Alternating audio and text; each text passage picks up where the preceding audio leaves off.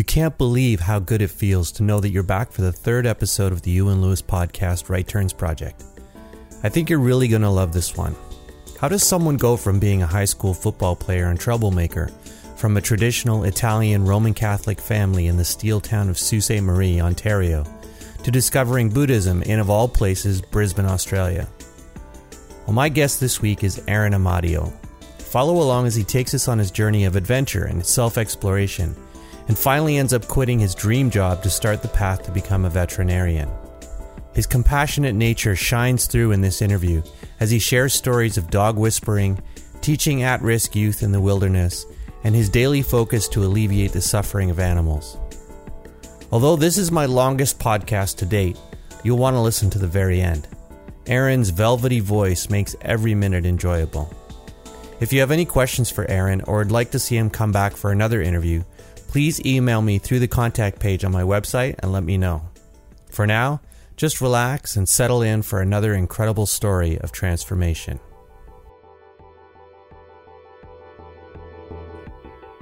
I kind of want to start much, much earlier in uh, in your whole existence on the planet. Let's go back. yeah.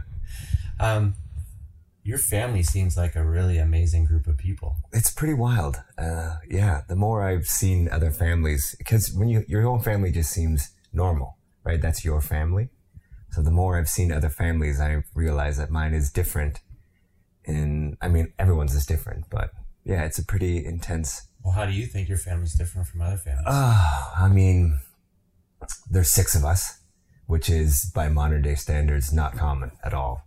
So I'm I'm six. Sorry, I'm I'm the oldest of six kids. Oh, you are the oldest. Yes, yeah. So there's six children, and um, my mother and father both come from large families. My father is one of seven or eight. I can I could count it, but I don't recall. But my mother is one of fourteen. So it's my extended family alone. I always make jokes when I meet new people. I tell them, "Oh, you, you seem nice, but uh, you're not going to make the wedding list, so don't, don't don't get too comfortable here." So it's it's it's a huge family, and it's very close. A lot of families uh, struggle, especially uh, with marriages uh, breaking up, and a lot of drama in that. And my family has drama like any other one does, but not not to the extent of uh, of some that I've seen. So it's it's pretty unique in that way. So, tell me if I get this right. Mm-hmm. Your dad's name is Dave. Yeah. Your mom is Leslie. Yes. And then Justin, Justin. Jason, Yeah. Anthony, Yeah. uh, Stephanie, Stephanie. and Jacqueline. Yes. Those are my siblings And and, my parents. Yeah. So, what's the rank? What's the rank? So- the order. Uh, it's me, and then Anthony, and then Jason, then Steph, then Justin, and then Jacqueline.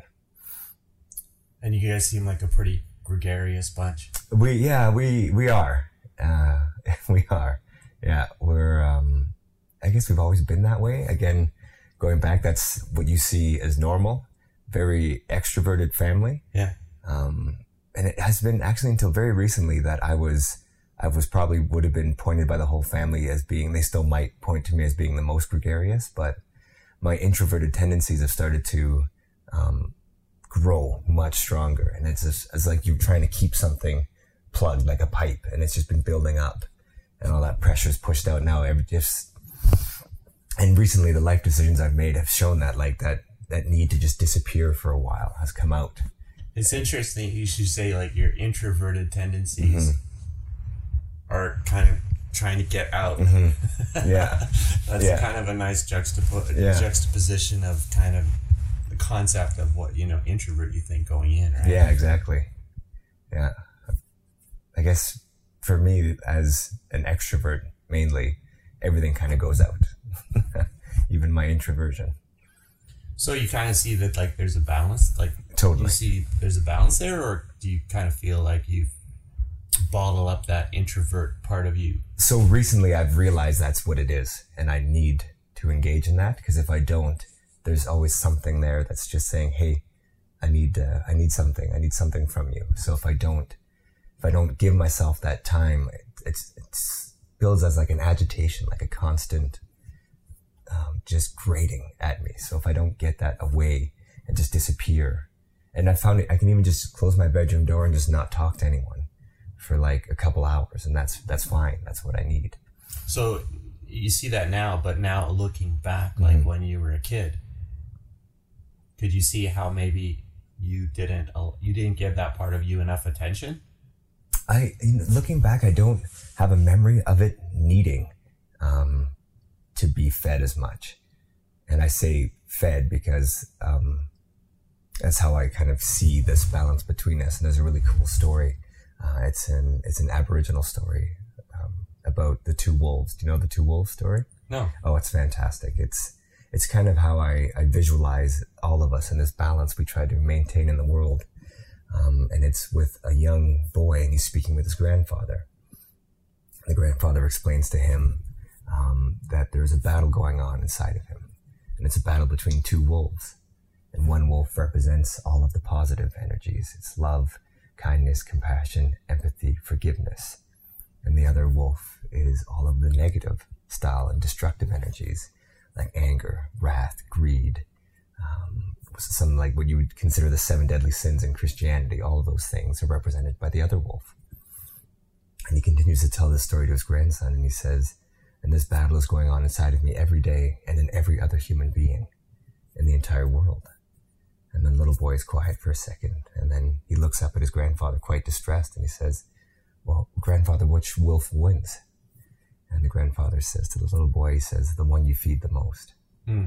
So it's it's a really for me it's one of my favorite myth type stories out there. Um, and when, that's why when I say feed, I really do mean like that's the energy I'm feeding to that part of my wolf, I guess, my Mhm. inner wolf.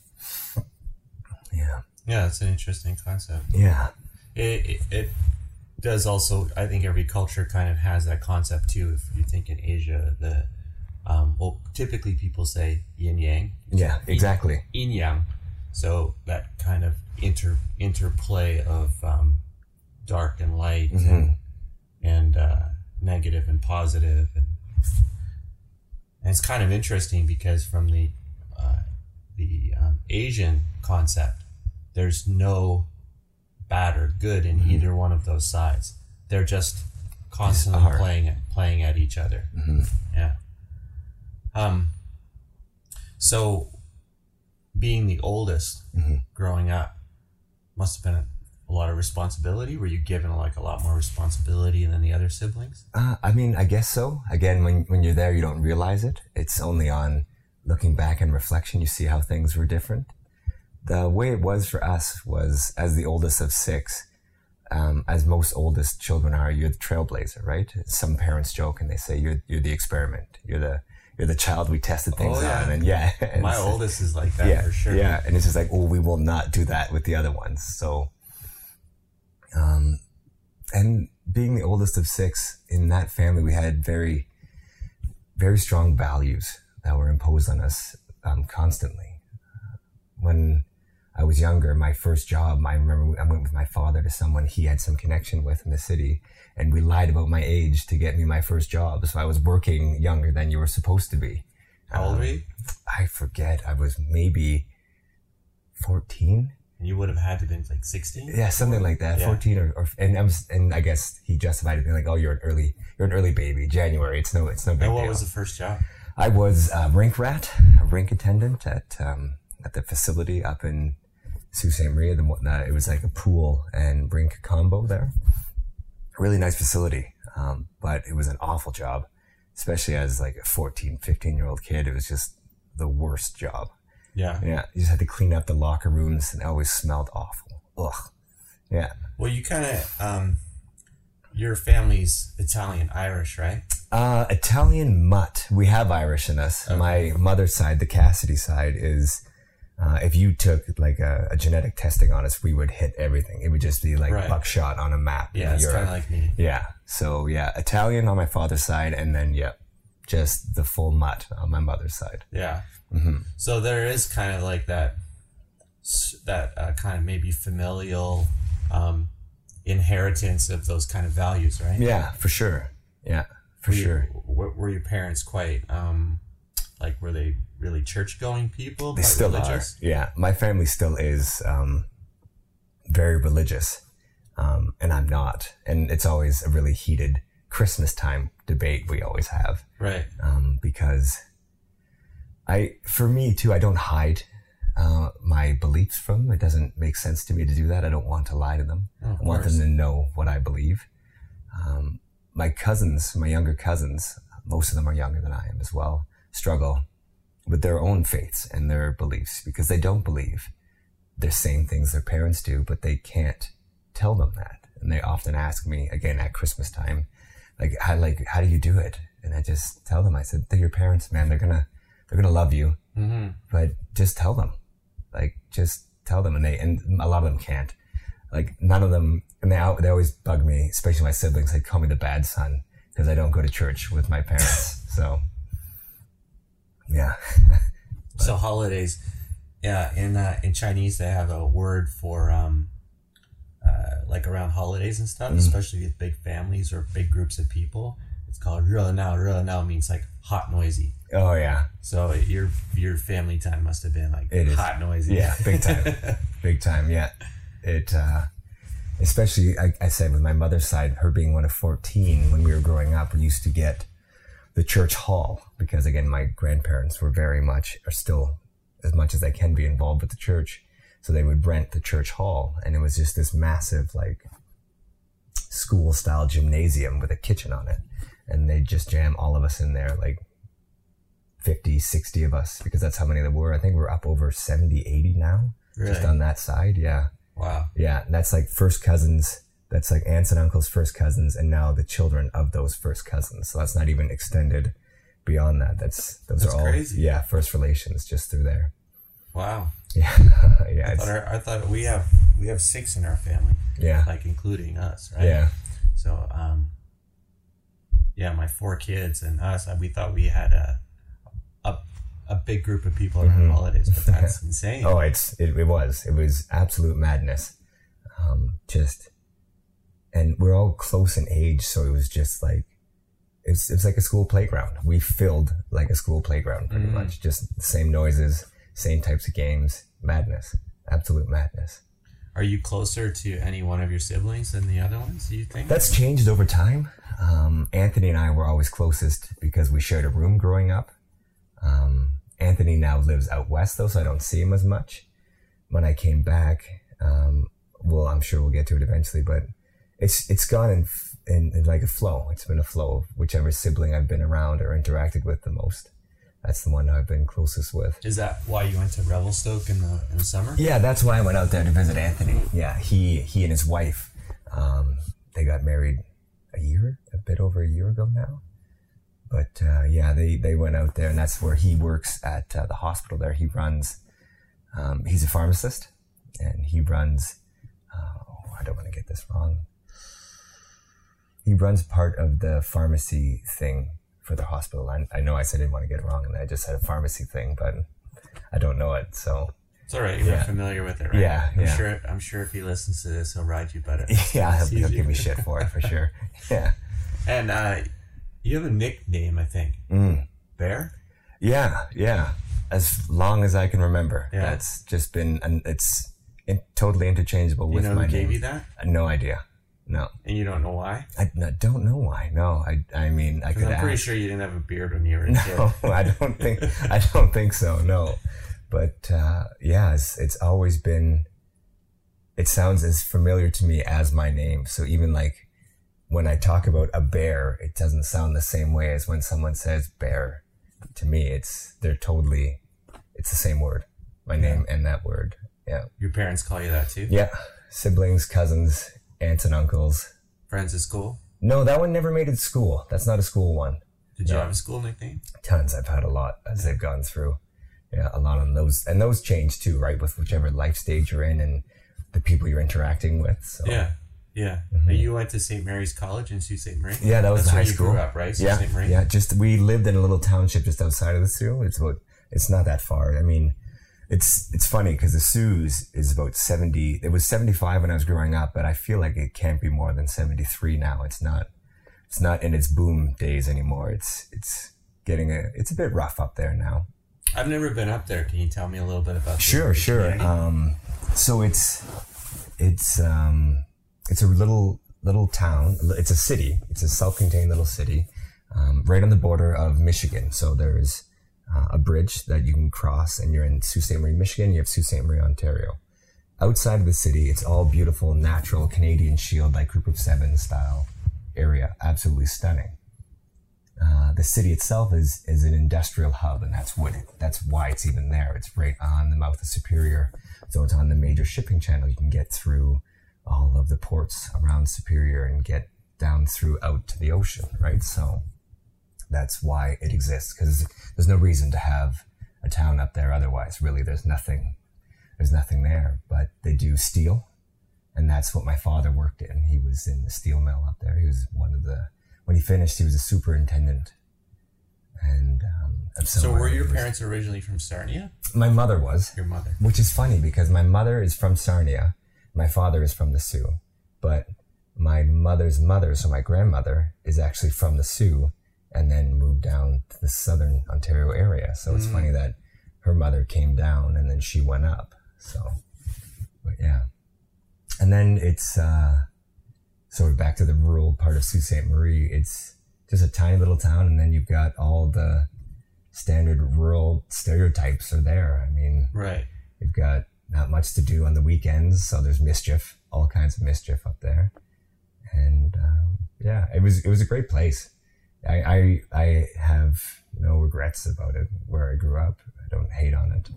Kind of gave you license to run wild a little bit, probably. Too. Yeah, it, it allowed me to get a lot of my my teenage uh, that testosterone, that frustration you're going through, just out. It's just an open space, and you can kind of get away with more up there, I think, than you can in other places. Yeah. No, I can totally relate because when I was in junior high, high school, hmm I grew up in uh, New Brunswick. Okay. And we lived in the backwoods. Like we moved out to the country when I was, I think, grade six. We drove cross country from BC to to New Brunswick and Wow.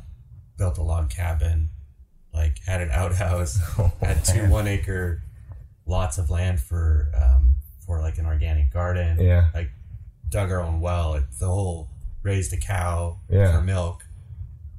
We had a we had a like a, a calf that we would raise each year, and that would be our year's meat. So it was like it was pretty different from what Yeah. my my peers were doing, but I can totally relate to the whole like not having to care too much about what society thinks and Yeah. you can just kind of let let loose a little bit. Yeah. Now nowadays it's a little different. Oh, definitely. Especially with um, the way we watch and store everything, right? We've all become data points. So everything is recorded. And our relationship with nature, Yeah. Oh, man. Yeah. right? Like I can remember as a kid, I don't know if you if you did this or not too. Um, but when I was a kid, I can remember like going off in the morning with a pair of shorts, cut off jean shorts and and shoes, nothing else, and like go from morning until seven at night, Yeah. and just like run through the woods and go swimming and like, and I can remember very distinctly the first time someone said, "Don't go swimming in that river." Mm. because there's pollution. There's they're putting they didn't say pollution, but they're putting stuff in the river, and you can't swim there anymore. Yeah. I can remember very like I know I can remember the place. I can see it in my head because that was the swimming hole we used to go. to. Yeah. And then, and then it just wasn't anymore. Right? Yeah, yeah. So did you have that kind of same similar kind of um, that vibe growing up? Did you get out in nature a lot? So yeah, we when we grew up, um, we were outside of the Soo. So Sault Ste. Marie works and it's uh, a city, and the next city closest to it is is Sudbury, or like that's the next big city, and it's about three hours away. So you couldn't really get there. So you've got the city, and then you've got a lot of smaller little groups of people and tiny little towns around the area. We lived on the west side of it, and um, when I was growing up, we were on the street was about a mile long, and we were one of the only three houses on our half of the street. So there wasn't many kids around where I grew up. Thankfully, there's a lot of kids in my family. Yeah, really. But we just played in our yard all the time. Yeah. Um, just run around in the bush and uh, get into mischief that way. We used to ride our bikes everywhere. When I first started playing football, I think the reason why I was able to play some of the positions I could play was because I'd been riding my bike for so long that my legs were so strong that it, it just worked out. So. And then you played football at uh, St. Mary's in high school? I played, yeah. We started in, so when I was younger, they didn't even have um, any organized football league before high school. And then when I was in grade seven, they started a league, and my little brother Jason was actually the first one to join. And then the next summer, uh, Anthony and I also joined. So then the three of us were playing. Uh, and that was the first year before high school. And then I played through high school and then at university as well. So yeah, I had a, a, a very intense period of my development was going. Is the whole family into sports? Like, I mean, all you kids? Yeah, we were all actually pretty athletic. We were all we all played a lot of sports. We all some of us still play some sports. I guess just Stephanie now actually. She's just signed up for women's hockey in London. So she's playing on a traveling team there now. She just started that. But yeah, my father was athletic. My mother, my mother's not. She, uh, well, yeah. maybe, maybe running after six kids yeah, kept yeah, her in shape. Right? Yeah, I guess so. Yeah, she's, uh, uh, yeah, I saw a photograph of your, your mother and she's mm. just like beautiful woman. Yeah, yeah. Like just radiant, you know yeah. what I mean? Like that smile and and and you can you can just feel that feel the love from her just looking at photographs of her. Yeah. You know? That is a good way to describe my mother. Just radiant and loving, very much so. Yeah, that's that's yeah. That's a good way to describe her. She's yeah. she's always been just a giant heart. She so did, did, she stay at home with you guys, or did she? She raised us. Yeah, she yeah. raised us. She was a stay at home mother. She wasn't all she did. My mother is like a saint. at The amount of things she did. She's had so many different jobs as well. Um, my father worked really long hours. Like when you mean she's a saint, does you mean that she like did she do a lot of community service based so, stuff? Yeah, like and I mean she raised six kids who have all turned out to be balanced adults, right? I mean she didn't do it by herself. Her father helped. Uh, my father, I mean, not her father, yeah. but yeah they they they together raised six children who are all doing very well for themselves and are all giving back, right? And that's I think a really good marker of a healthy upbringing. We all joke and tease her about how like, oh, you did this, that scarred me, but not really. Like none of us have any serious issues. So, but she did. So she also, as we got a bit older, she was volunteering with the fire department out there. So uh, Prince Township isn't big enough to have its own fire department, so we rely on the Sault Ste. Marie Fire Department and have a volunteer fire department out in the township that gets around quicker to the fires and does that type of stuff. So she has had a huge, she's played a huge role in developing that program there, and she's even the deputy chief in charge of the first responding uh, program there. So she goes oh, really? a lot of ambulance calls. So she's when someone gets hurt in the township, that's she's usually her face they see as one of the first people on the scene helping them. And she's got some stories from that stuff. I imagine. Oh yeah, yeah. So she also did Babes. I don't know if you guys have Babes down here or know what Babes is. Babes is like people go in with puppets and talk to children about alcohol and drugs and abuse and that type of stuff. So it's like it's with grade twos, so very young kids. And is Babes an acronym? Uh, or something? It, it, could be. I actually don't have no idea. I never okay. asked. Yeah but yeah, so she would go in and have like heavy conversations with these children. And some of the stuff that would come out of it is just heartbreaking, right? Because that's why it's there. It's to help these young children at this stage um, talk about it. In a hard knock steel town like that, yeah, a lot of is there a lot of that stuff? I mean, it's one case of it is more than you'd ever want to hear about, but right. the amount of stories she was getting, it's it's it's tough. It's tough and yeah, in in an industrial town like that, you get there's there's more there's rougher things, right? It's it's yeah, it's not. Yeah, people are dealing with diff- yeah. different kinds of things in in different places, right? Um, and usually, if you're if you're dealing with day to day more visceral stuff, it can it can play out a little differently. Mm-hmm. Yeah. So there's there's more of it than I, you know, though I don't know like the rates of prevalence in other cities. Again, I don't know what normal would be. I don't know how you'd set normal, sure. but it's higher than I would have thought. But it certainly probably gave your mother a lot more insight in how, you know, it probably played into how she raised you guys too, right? That was a bit later. Oh, so she, yeah, when she had all six of us, like at nightmare ages, because we're all close together in age, Hmm. Right? ages. Yeah, we're all really close together. Um, like Anthony and I are 18 months, and then I think it's a bit of a gap, and then Jason and Stephanie are 18 months. Yeah. And then Jacqueline and Justin are a bit further again after that, but we're all very close in age. What's the most trouble you got into? Oh my goodness. Um, most of it they don't know about, but uh, the the thing I got in the most trouble for was um, one night my brother and I and some friends went out and we were egging, so just Yeah. driving around throwing eggs at Oh, yeah. people, and uh, uh, they found out. They found out at church actually Your folks? yeah, someone we I guess we had hit someone who, and this is a funny small town thing. Someone recognized someone. It's it, like there's seven degrees of separation. I think in a small town there's two. Yeah. Like everyone, sure. everyone knows everyone, so it gets back. And yeah, they came home after going to church, and I forget why I didn't have to go to church that day. They didn't. They let me not go to church, so I got to sleep in. It was a great day, and then they came back from church and just blasted me, and I was like proper grounded for a long time, like a, a month. So it was that was the thing I got most in trouble for. The mischief wise, a lot of mischief. Um, I had a little alias for a while. The police were looking for someone they called the Black Hood. yeah, yeah.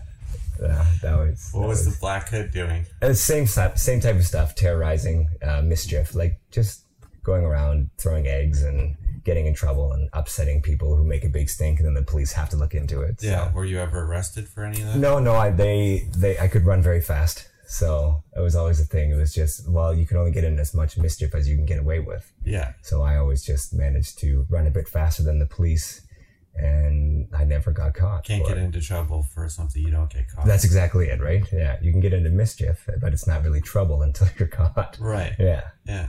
So yeah, that type of stuff. Nice. Yeah. And what? And so, how was your? Did your dad just work really regular hours? Like, was he home a lot, or? So no, my father worked really long hours. He'd be up before we were up, usually going to work, and then he'd be home around dinner time. So he worked.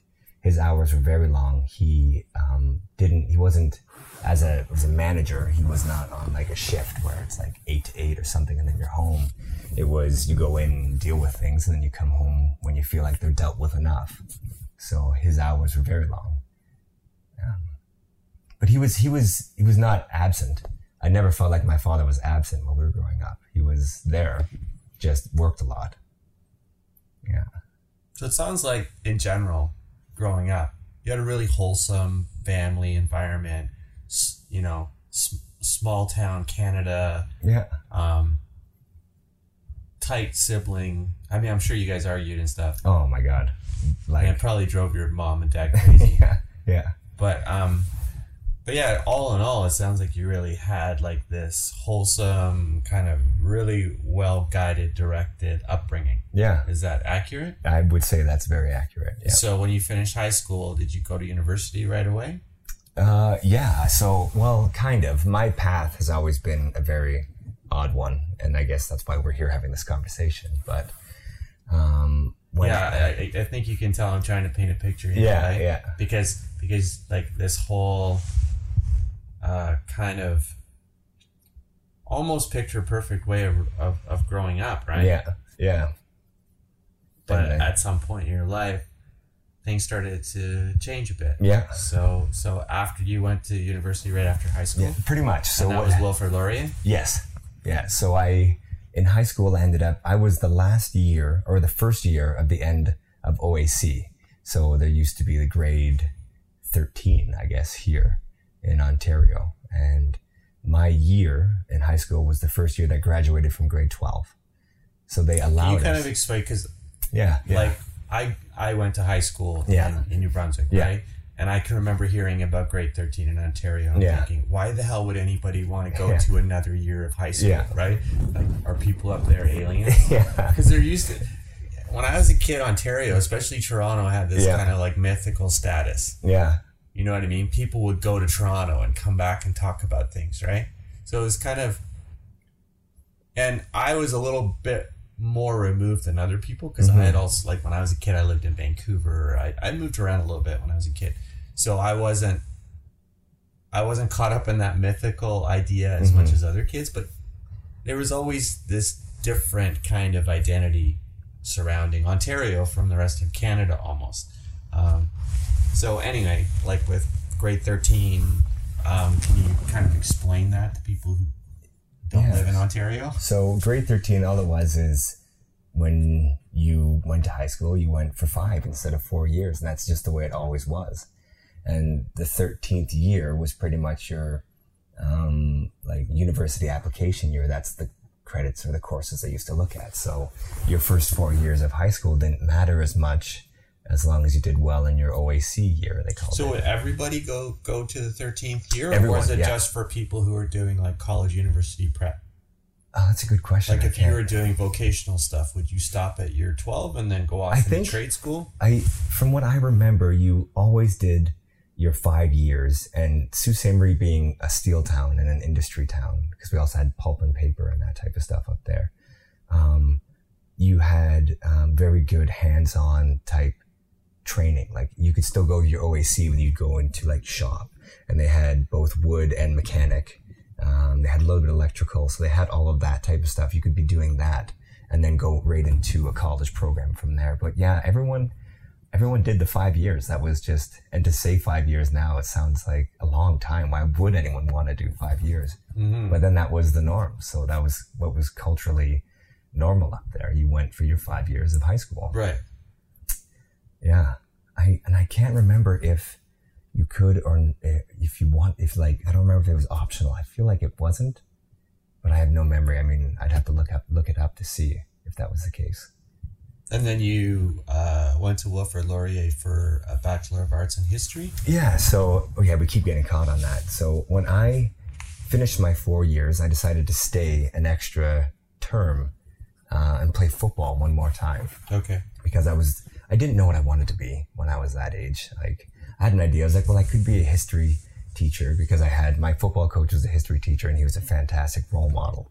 Uh, I loved him. He would get so excited about teaching, and his excitement about teaching. What was his name? His name was uh, Marty Smith. Was his name, and he was a big reason why I started looking at teaching and realizing the impact you can have as an educator.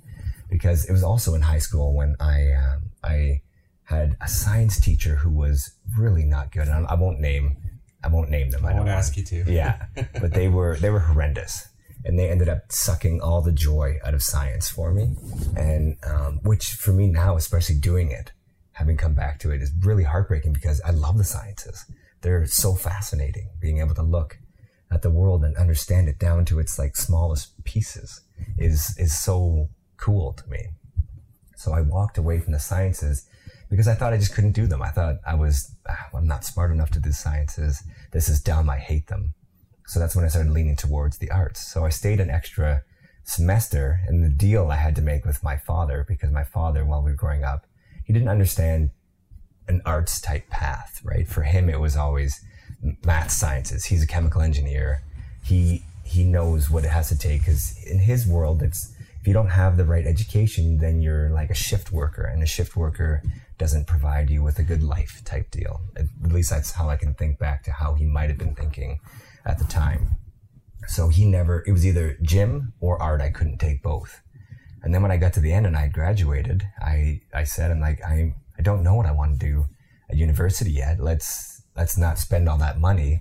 I've been, because the, the high schools are still allowing you to take a victory lap is what we were calling them. You can just, still called. that. yeah, yeah, you can still do it, right? You can still get the, the credits and you can still keep going and you could still play football at the time. And I don't know if you still can or not. I don't know how that works with, uh, with the sports, but that's what I did. I ended up staying. And because I hadn't taken any art, I got special permission from the art teacher to take grade 10, 11, and 12 art. So my days were all day in the art classroom. And then I went to football practice and I played football. So it was a pretty amazing semester, but I had to also then take some credits at the university. And I started taking some credits there to see what types of things I might be interested in and then pursue those down the way. So that was what I did with my last year before going to Laurier. So you had a little taste of university before you. That's what it, that was. That's what it ended up being. Yeah, played my final year of football and then had a taste for some different credits. And what's the university there called? Uh, Algoma University. Yeah, it's a nice little university. It's, I think it's gotten much better. At the time, it was it was a little rural town university, but it's I think tiny. it's yeah, I think it's it's changed its profile a bit. I think it's a bit more respectable now than it was. Mm-hmm. Yeah. So yeah, then to Laurier, and at Laurier I played football there for my four years, and I got my history degree. Did you find it difficult being away from your family for the first time? Again, this is where I think uh, my introversion started to show itself because I've always been a bit of a. My mother always gets angry at me, and she always tells me, "No man is an island," and I've always been very um, closed with that type of stuff. So for me to pick up and satellite move around the world has never been hard for me. I don't know why, but it's just always been very easy for me to go. No matter how far I go, it's I go. What do you mean she gets mad at you? She like if she asks me for something and I give her the one word answer, it's like she's like, "Oh, how is this? How are you feeling?" I'm just like, "Oh, I'm good." It was fine, and she's just like she she wants. I guess she thinks I'm just not sharing enough, and she wants me to be more open with my feelings. She doesn't want you to be a rock with your emotions. She yeah, wants, she pretty wants much. You yeah, to open up more. Yeah, yeah, and I just try to explain to her. I'm just like, it's that's how that's my process. I'm okay with that. I don't need more. If I need more, I'll ask. But right now, that's that's all I need. So. So you played football at Laurier as well. Yeah, yeah. I played football there. That was that was that was a very interesting experience as well. So that was something that getting into that varsity sport there, it's like it's considered almost semi-professional because there's you're one step away from the CFL here. Mm-hmm. Or if you're some sort of god, the NFL. Uh, but very rarely does that happen. Uh, they just got too much money and, and dedication in their program down south. We don't even com- compare with them. So, did you ever have any opportunities to play against teams in the states? No, God, no. They so the there's a lot of differences. The two games are entirely different games. Like CFL and NFL aren't the same at all. Rules, no. field size, everything is wildly different. And right. we'd be slaughtered. We would have been slaughtered by whatever team we would have come up against. I have no doubt in my mind about that. They um, they take it very seriously down there as something the Americans do very well as sport. And the commodification of sport is such a massive thing down there. There's so much money in it. Like it's wild how much money goes into sports down there. Have you ever been, football. So you've been down and seen and watched games. And oh yeah, yeah. I've been. Uh, so we travel sometimes. Uh, my father and and two of my siblings just went. They we would try to go and do uh, a weekend. We call it a football weekend. You go and see a college game on Saturday and a pro game on Sunday. So you go and catch two games back to back. And yeah, well, yeah, it's wild. Um, what just, was your favorite place to go see a game? I've seen, I've been to a lot of different places, and they all they all were nice. I didn't have a favorite place for any of them. Um, I've fallen out of love with sport too. I don't. I no longer. I don't watch it. I don't really participate in it anymore. It's mm-hmm. just it's something that has has fallen away. My perspective on it has shifted. So I never had a favorite place to go. I just I enjoyed the energy of going to all of them. Uh, we went to Notre Dame. That was wild. They uh, it's like football there is a religion for them. That's the holy grail of football. Yeah. There, oh right? yeah. It's yeah. That was a pretty wild place, and the campus was beautiful. We've been to a couple other ones that were really nice. They're all very nice. I, I haven't been to any of them that weren't. So they was all they were all really cool to go to. Nice. Yeah.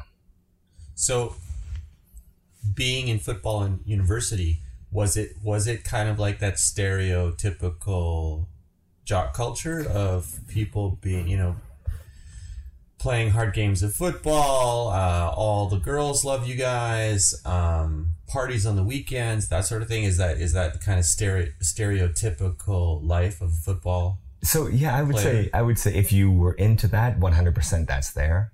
Um, there are the girls. There are uh, the social life. There is the the football. I mean, it's all. If you wanted to live that lifestyle, it was there for you. It never really appealed to me, so I never bought fully into the culture. I've always tried to, again, even before I knew what it was, maintain a balance. I didn't want to be just seen as the football guy. I wanted to have other things I enjoyed doing as well. I'm not just a football player. So you always had a certain sense of self awareness. Yeah, yeah, I think so. I guess that's that's a good way of saying it. Um, but totally, what the biggest thing that blew my mind actually was the the prevalence of, of drugs and substances in the football culture. So it was. Were you seeing a lot of um, steroid use at the time? It was far more prevalent than I would have ever guessed. Far more prevalent. Um, shockingly so, actually. Mm-hmm. Yeah.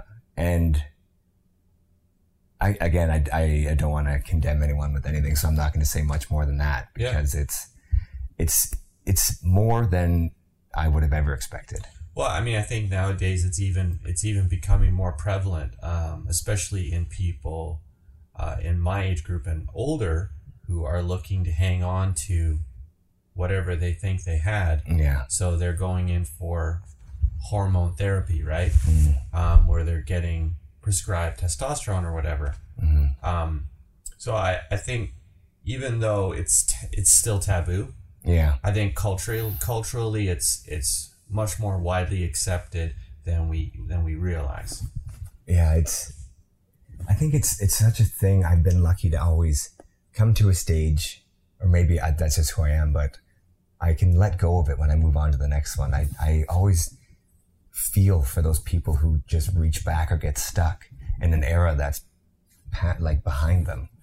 Um, it's really hard to watch someone who doesn't age gracefully. It's, yeah. An attachment can really prevent that. Big time. Yeah, big time.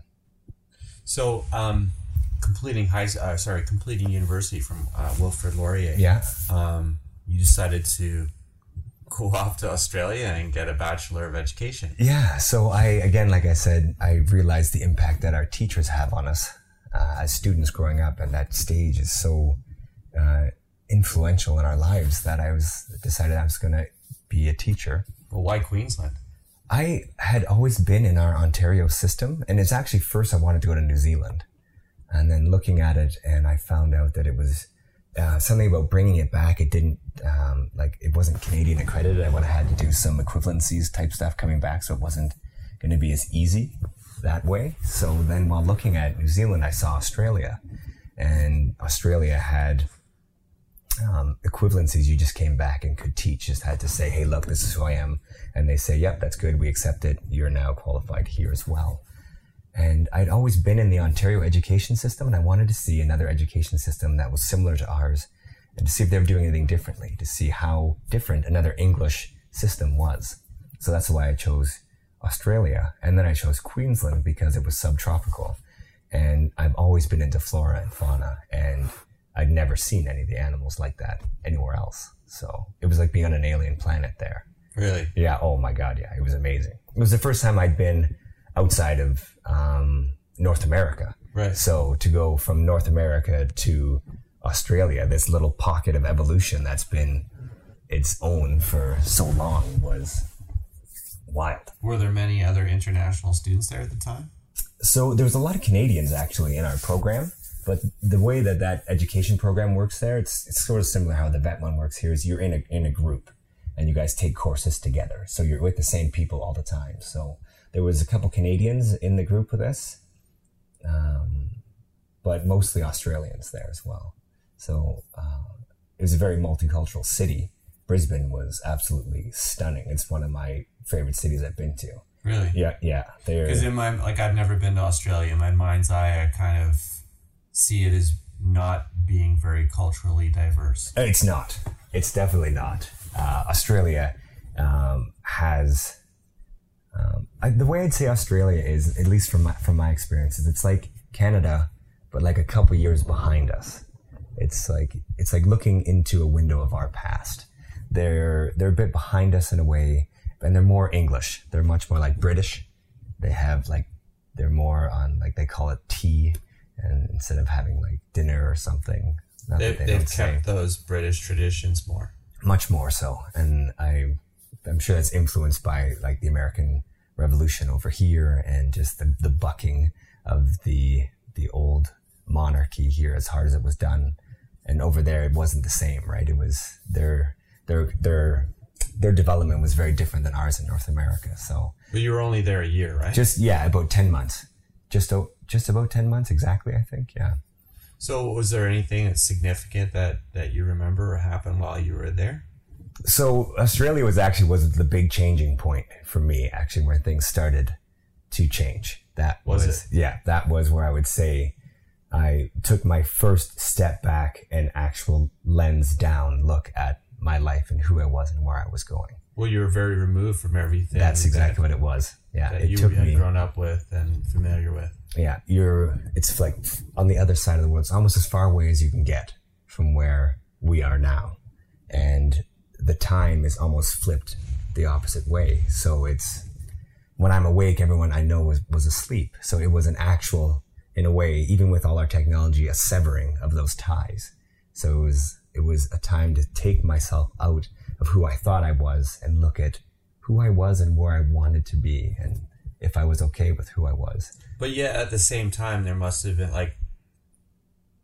Uh, oftentimes, when people go over to overseas or to a different country, they'll they'll go through a very deep culture shock. Mm. But where you were, I don't imagine the culture shock would have been as deep. So it, it was it was a removal, but it was a kind of almost a safe removal where it was just like a safe zone to explore yourself, and kind of that's like that. That's exactly what it became. I think it became um, everything was new, right? Like I said, it was like an alien world. So even though it was similar enough, it was it helped me, I guess, in my reflections. Take a look and how everything was just like if a, a picture is just slightly askew, that was how my life became. It was just like it's my life, but it's just it's not. So I started looking at it again. That's actually where I discovered Buddhism and where I say now that I became one of the fallen as far as like, Christianity is concerned.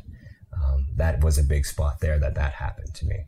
It's pretty interesting that you discovered Buddhism in Brisbane, Australia. Right? Isn't that isn't that so strange?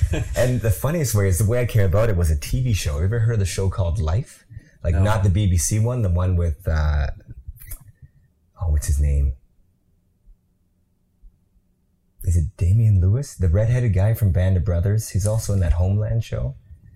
I when I was younger, I Yeah. le- also left Canada, Yeah.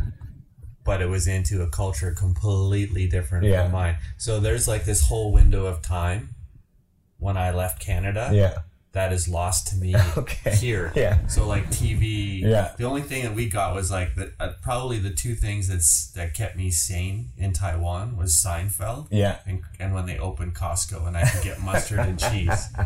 so Yeah. so yeah, I, I, there's this whole window of time where I'm like Yeah. totally out to lunch as far as far as cultural Fair. things that Yeah. happen. You know. Well, it was an American show that they weren't carrying in America anymore, but they had started playing in Australia. So I just stumbled across it one day when I had the TV on. Um, and I thought, this is really cool. And he, so the concept behind the show is that he was a cop who gets um, accused and con- uh, convicted of a crime he didn't commit, and they gave him uh, life, life, a life sentence. And while he's there, he the only thing that keeps him sane is this book. He finds a book about uh, Buddhism.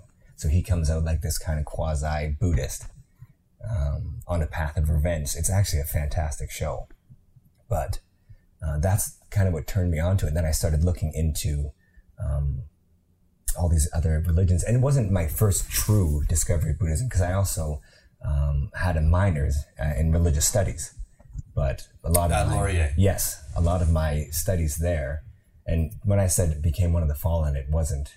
I should come back a bit now to Laurier because I could walk you right now on that campus to the seat that I was sitting at. I don't even remember if the professor was a boy or a girl. I have no memory of who the professor was, but they were going through this this exercise, and like I said, I, I could put you in the seat I was sitting in when my faith was shattered, and it was just a simple thing. It was this simple little exercise in some second year religious studies class, and they were talking about how you properly analyze a historical source. And me being a history major, I was just like, kind of not paying attention. Just like, I know all this stuff. You look at who wrote it, you look at the time it was written in, try to find all the biases that would have impacted the source. And then the professor at the time just pulled out a Bible and just like said, like, this is a historical source. And I remember just like an absolute mind explosion moment, just thinking, holy shit, this is a historical source. This isn't the law I thought it was. So that was the moment that my faith was challenged. And it turned out to be irre- um, irreparable. Can, can, you expand on that a little bit? Because sure. like how would, when he said this is a historical source, how yeah. did that blow your mind? So what I never looked at the Bible as a historical source before, right? I was raised Roman Catholic by very devout parents. Um, grandparents on both sides very devout. The entire family was very devout. So you don't challenge the teachings of the church there. You just kind of accept them. So it was this, even though I'd been doing everything in my education, looking through and combing through all this historical records to try to find what they were saying at the time and what this could mean, that that book kind of stayed in its little safe box as like it stood alone. It wasn't it wasn't a book. It was it was law. It was like a story. It was it wasn't a source, but it was something to live by rather than rather than uh, uh, rather than a reference book. Maybe? Exactly. It wasn't. It, it never for me until that point. It was never somebody's writings on a piece of paper in a period of time to be looked at again. It was this was an actual text. It was like the word of God in physical form that we had. It was what was passed down to us. And it was just the way your brain works is you just protect certain things even when you don't realize you're doing it, right? And that's what it was. The Bible for me was protected until this person just said very simply, this is a source. And it was just, that's all it was. All they did was turn my head towards something that I wasn't looking at. And it was just started me down this cascading path where then by the end of it, it took me a couple years, but by the end of it, the book was just a book written by people in a very different time for a very different purpose. So. Right. So it, it it kind of tore apart the original significance that it had for you. Yeah. That it almost became equal to any other source book in your history. Exactly. Course. Which is also funny because like we talked about other again with my religious studies, it's like you look at the different religious texts and you see them as just books. They're not they're not the same as the Bible. At least for me, it wasn't the same as the Bible until that moment. Then the Bible was put on equal playing field in the same arena. It's like someone took a shield off of it. It was immune to all of these other criticisms. And then this professor removed that shield and then handed it back to me and just said, no, like here, this is what this is. And then. Do you think that the professor had that intention? I or... honestly couldn't speak back to that professor at all, whether they were good or not. I have no other memories of them. Like I said, I can't even remember um, who they were as a person. You just remember the impact. That's all it was. It was from so, that entire course. So how did that relate to your discovery of Buddhism in Brisbane?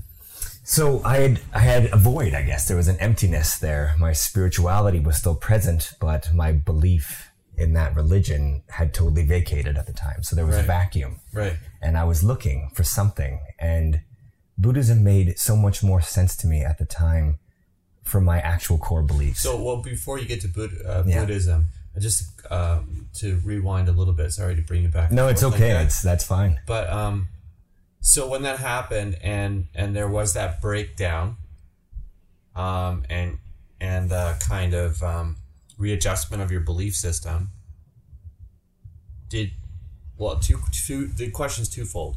One, do you think that at first it was a positive or negative thing? Like when there was when when there was this void created mm-hmm. and nothing to fill it right away was it puzzling for you? Like was it difficult for you to deal with?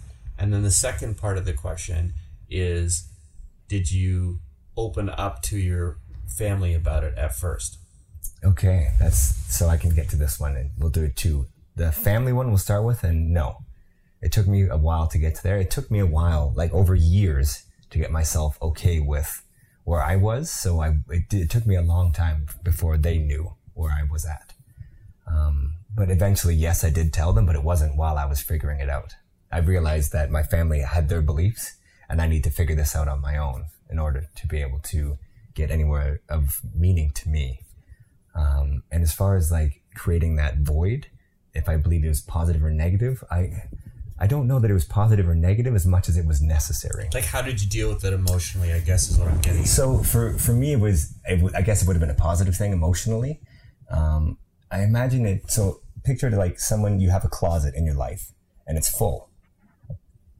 Excuse me, and you're carrying this closet's always there, but you've never filled it, but it's taking up part of your life. So for me, I had to go through that closet and look at everything that was in it and see what parts of it I actually wanted to keep and what I didn't. So the process of going through that closet for me was very liberating. And I threw most of it. I emptied almost the entire closet. So at that, that was a very positive uh, emotional experience. So the professor, by the professor saying that to you, he was almost like saying, "Here, you, you're allowed to clean out your closet if you want." He actually, it was more just he pointed at the closet and said, "Yeah, like that's that's yours. Like you do with that what you want." And then I thought, holy shit, I've got a lot of work to do here. So, yeah. Okay. So now back to Buddhism in Brisbane. Yeah. So, sounds Buddhism, like sounds like a great book title. yeah, Buddhism in Brisbane. It does sound like a great book title.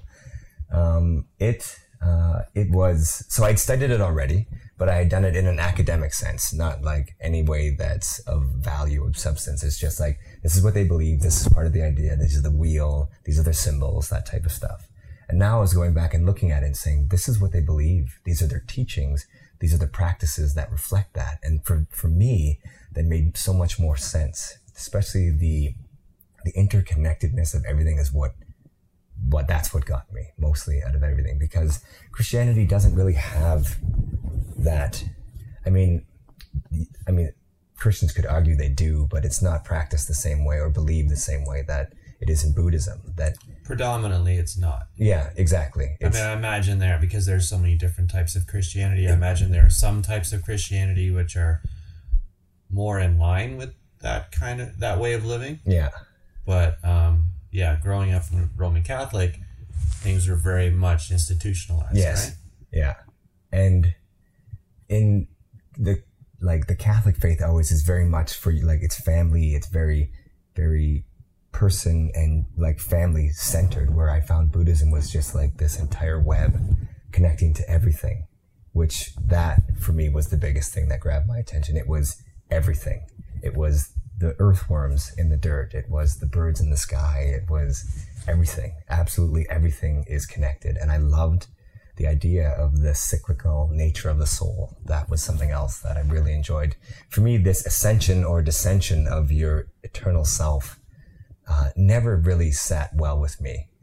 Um, and that's why that cyclical nature just made so much more sense from what I understood about the world as I had seen it. And just, yeah, I guess just sat better with me. It just made more sense. So, can you time. explain to me or tell me a little bit about how you were introduced to Buddhism in Brisbane? So, like I said, it was that TV show.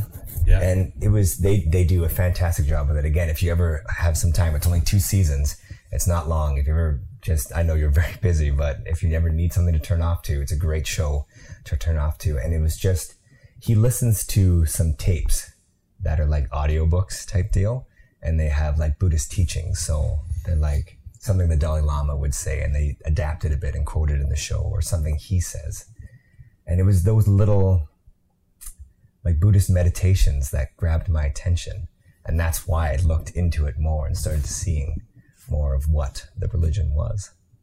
So that's, that was my gateway to actually interacting with Buddhism instead of just studying it. So outside the show, did you go and start getting oh totally texts? Yeah. So yeah, I started going down and especially everything's online now, right? So you just pull up and it's just like everything. It's like I wasn't doing my assignments now. I was starting to look through like flying through different forums and looking at different sacred texts and that type of stuff and really getting involved in Buddhism. And part of my education was as a religious studies minor, I was getting a religious studies teachable uh, which in Ontario here is a Roman Catholic indoctrination. It's not a religious studies teachable. There, it's different. You actually go through the different world religions. So we were also then starting a unit on the world religions, and I went fully at our Buddhism unit and just like everything that the school had. I was going through. I was making these assignments for these students, and I was getting so excited about it because it was, to me, at that moment, was so much more than just everything that we had known, and it was so different from this Western ideal of the one God sitting down judging you, pass or fail type deal. So it was, I, I fully had immersed into the Buddhism there at that time. And so now being in Brisbane at Queensland, you've mm-hmm. taken this Buddhism course. Is this also like when you discovered that this interconnectedness that you talk about? Is this kind of when you first feel your connection with animals? So no, the connection with animals and my mother will she's always telling it and I think she's so happy that I'm doing this now because she has this little flower pot you make when you're a child that you bring home. You're like, here, mom. And on it, it says, I want to be a vet. So even as a child, I've always been very strongly connected with animals the whole way through. And it's just somewhere in the middle, things got pushed away and I stopped looking at the paths that I could follow. Also in the, in the Soo, something that I hope they've gotten better at now, it's, I had no idea what I, what I could be. And like the breadth of jobs out there. It's like, well, what am I going to, am I going to come and be a lawyer? Am I going to be a doctor? Am I going to be a teacher am I going to work in a factory? Like, these are the jobs. That's pretty much all there is, right? So yeah. when, when you have that such a narrow field of options, you, you don't really consider it. Just like, I'm not going to be a doctor, so I don't need the sciences. I'm not going to be an engineer, so I don't need the maths. So what am I going to, what am I going to be?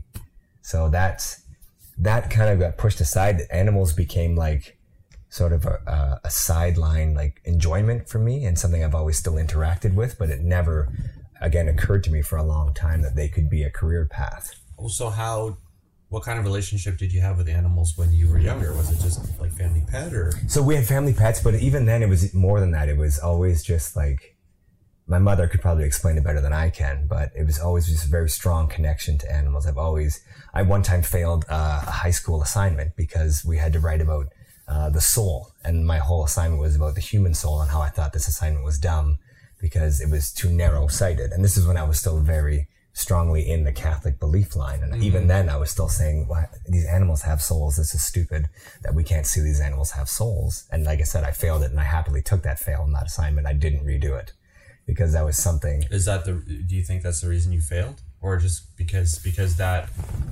made you disinterested in anything else that Oh, so it was only just one assignment. I didn't fail the whole class. Oh, they just okay. gave me the, like the zero on the assignment. I see. And um, and the reason why I feel that, I've also have, and it, it hasn't come up yet, but it is now a very strong um, oppositional streak, very strong.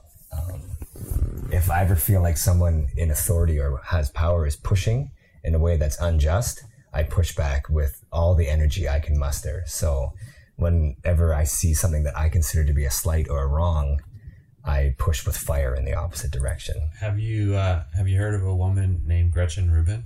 I don't I don't know the name. No.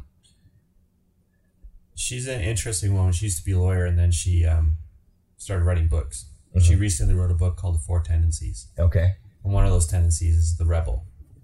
It's exactly that. Yeah. It's like anytime you're told you have to do something. Oh, I have the hardest time with it. Yeah. Yeah.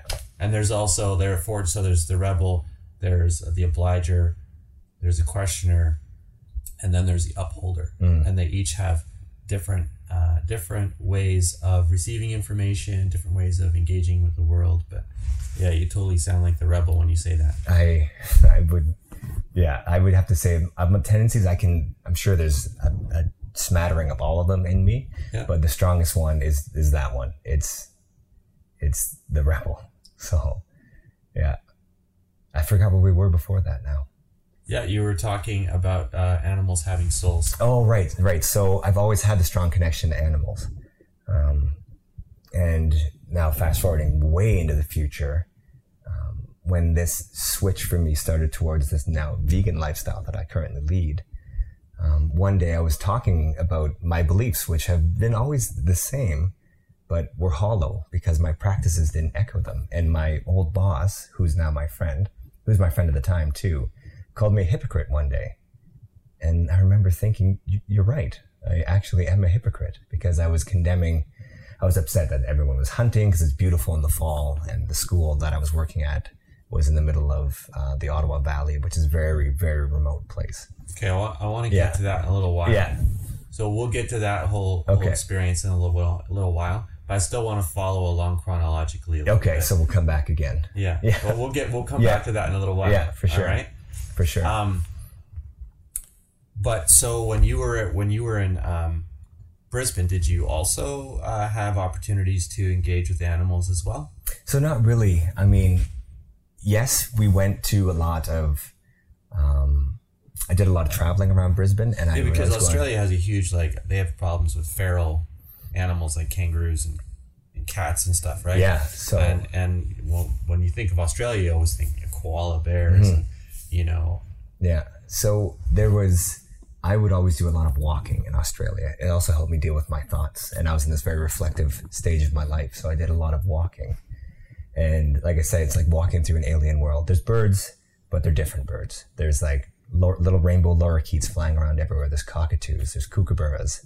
There's all kinds of birds you've never seen before. Like, well, I mean, people might have seen them before, but I had never seen before. And those were your regular birds. Same way we have sparrows and chickadees. They've got cockatoos and lorikeets. So it's that that was uh, an interaction I had. They've got uh, water dragons everywhere, just like giant lizards all over the place because it's a river uh, city.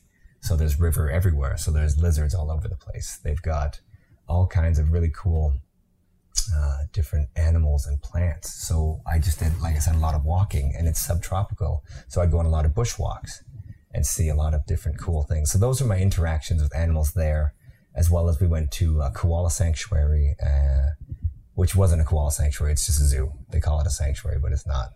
Looking back at it, went to the Australia Zoo, which, as far as a zoo goes, is actually a pretty fantastic zoo. Um, Steve Irwin did great work with that place. They that should be what all zoos aspire to be, and I'm sure we'll get back onto zoos eventually if it, if we have time for that. But um, and there was another wildlife reserve, which is a really small road type zoo that had a lot of Australian animals in it. So those were my interactions there, but never never like in a personal. Besides like a kookaburra one time at a campsite came down, was feeding us, and kangaroos on the side of the road. And I've also heard that uh, Australia, maybe I'm, I could be right or wrong in this, but Australia also has a, a wide variety of insects and snakes that can be uh, dangerous to your health. Hundred percent, they do. Yeah. it's like that's the joke. It's like everything will kill you there. Yeah. Um, I never interacted with any of them. Thankfully, I they, they didn't cross my path, or if they did, I didn't notice them. You didn't have to go crocodile Dundee and like, Oh no, carry a big Yeah. knife and no, never had to do that type of stuff. No, we didn't go. So we stayed in mostly. I and my friends I was there with stayed mostly in the the urban parts. We did um, an East Coast road trip all the way down to the Twelve Apostles, right at the bottom of Australia there, and so we stayed mostly um, in urban places where there where there wasn't like as much as the desert and everything that that, that they have with all of the really deadly stuff out there. the outback. Yeah, especially. Yeah, yeah, didn't go out there.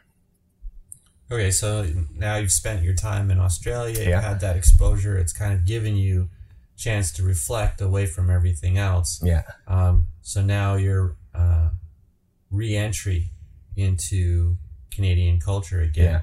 You come back and uh, you- did you start a job right away? Like I don't think you started a job right away at the Haliburton Forest and Wildlife. No, so I didn't. That that was a little while, and we'll get to that one too. But I'll walk you through what happened. There's like a there's like a gap there between 2009. Yeah. You finished 2009 in uh, in Australia. Yeah, and- and then so 2010. What were you up to? So in 2010, I came back and I started looking for work. I knew I wasn't ready to teach. I just finished teachers college, and I was just too much teaching. I just needed to breathe from teaching for a little bit. So I got a job. I was living back at my uh, childhood home with my parents, and I got a job as, as a security guard, and that job sucked. Yeah, that job was really bad. Yeah, every time I see se- security Oh. I think that job has to be. It's it's one of the worst jobs I've had. Yeah. I've, and I've had a lot. I mean, we've we've just gone through a huge period of time where I had so many jobs in that process. Run through them like what? Oh, okay. So we started, like we talked about, I was a You rink worked at the rink? Yeah, and then from there, I started working at a, a concession stand, like a popcorn stand at uh, OHL games. So the Soo Greyhounds, I would uh, sell popcorn at their games. And then there was, I started working at Sport Chek while still in high school. So those are my two high school jobs. And then, oh, I might skip a couple here, but then when I started going to school at Laurier, playing football is a job. So I didn't have a job there. But in the summers, I worked um, for the city of Sault Ste. Marie in the cemeteries division, where I was uh, part of the internment crew. So I buried people for uh, five summers. That was my job there. Then after that, I went. Or the technical name could be called gravedigger. Yeah, exactly, exactly. yeah, yeah. I spent some time as a gravedigger, and then after that, I was in Australia where I was doing teachers college, and then I came back, and then I was a security guard. So those are the jobs in that little span there. Um, with Never had to do your time as a line cook in a kitchen. I, you know what? I was a dishwasher for a couple months. Yeah, and that job sucked as well. Uh, my brother, though, he was a dishwasher at a golf course, and they used to have a fish night, a fish fry night, and oh my god, I hated picking him up that night because he just stunk so bad. Like, so lots of embracing the suck. Yeah. Oh, yeah. A lot of my jobs sucked really bad. They had some cool parts to them, but they all had. I mean, most like everything else, it has its positives and negatives. Just most of my jobs had a heavier negative category than a positive. But you strike me as the kind of guy who kind of kind of tries to make the best of any situation you're in. Yeah, I, I enjoyed them all, even when they were awful jobs. I still had fun with them. Yeah. But yeah, so that security guard for a little while. Then I got a job at the steel plant that my father worked at. That pretty much provided for our whole family. There. Just give me a second here.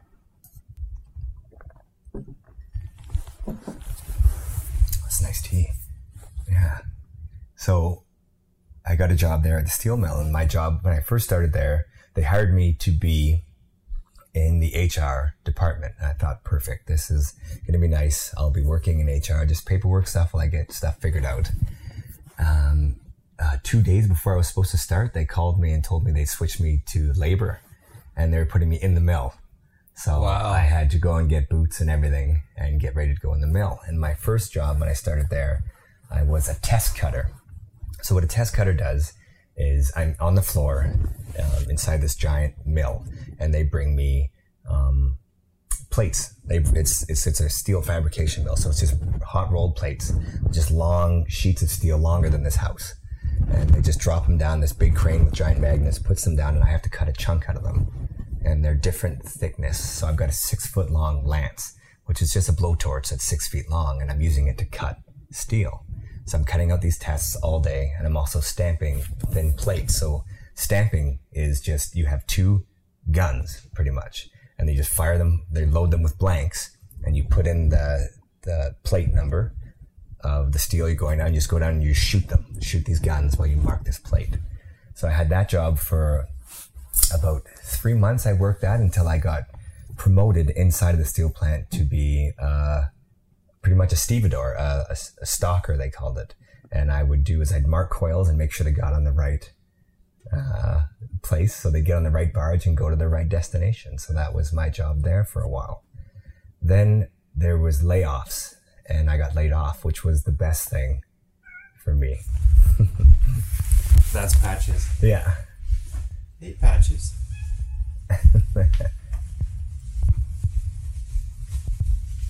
Hello.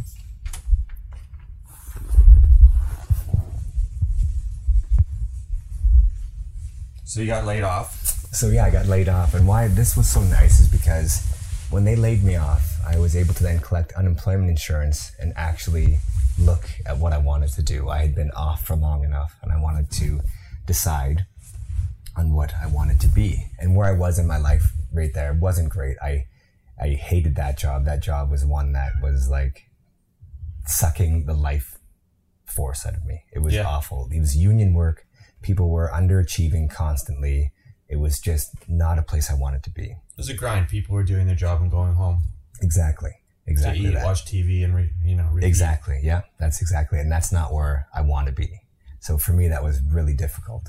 But this getting laid off allowed me to again start to cruise around a bit, make some money while I figured out what I wanted to do. So I got to. I decided I wanted to go. I had a friend of mine who I played football with. He was living in Peterborough, and I started taking an additional qualification course, which was correspondence through Trent. I didn't need to be there, but I decided I wanted to change up my life a bit. And just for reference, Trent University in Peterborough. Yes. Yeah. So I went to Peterborough and I just lived there for a while. And while I was there, was taking this course. Um, I decided one day I watched this documentary on wolves and I was like, I'm going to work with wolves. So I searched in Google. I just typed in, I was like, working with wolves in Ontario. And the first place that comes up is the Haliburton Forest and Wildlife Reserve. Have you ever seen that IMAX movie Wolves? I think so. Yeah, I think so. I've seen a lot of wolf documentaries, especially after, after working with them. I've seen so many, I can't remember which ones I have and Yeah. haven't seen. But I think so. I think I've seen that one. If you ever have an opportunity, download the soundtrack. Oh, yeah? It's amazing. Okay, yeah. we'll do that. That sounds good to me. So I, uh, I looked at them. They had a program there, an outdoor education internship. So I took that internship, and that worked out as I got. Uh, this was my introduction to the outdoor industry. Now, and this is something I loved. Growing up in a rural part of Ontario, being outdoors was just playtime. right? Yeah, it was a yeah. So that this could be my job and this could be what it was was amazing. So I ended up guiding some mountain bike tours, doing some rock climbing, doing some vertical ropes, like course uh, supervision, uh, a couple canopy tours, and then the best part of it for me was guiding dog sled tours. And this was uh, just like heaven for me. They had 164 dogs, and for seven months, I spent a lot of that time with the dogs especially starting in uh, November, where the place pretty much shuts down, and that's all. That's becomes almost entirely dog training season. So you have to get all the dogs ready to run all winter long. And this is this is in Peterborough or in Sorry, this was in Peterborough. I decided to leave Peterborough and go to Haliburton when I Okay, searched so the this place. so the dog sledding was in Haliburton. Yes. Okay. Yeah. So now we're at Haliburton. So there's, I guess we're getting kind of linear in this story of mine. That's not Oh at yeah, all. it's, it's yeah.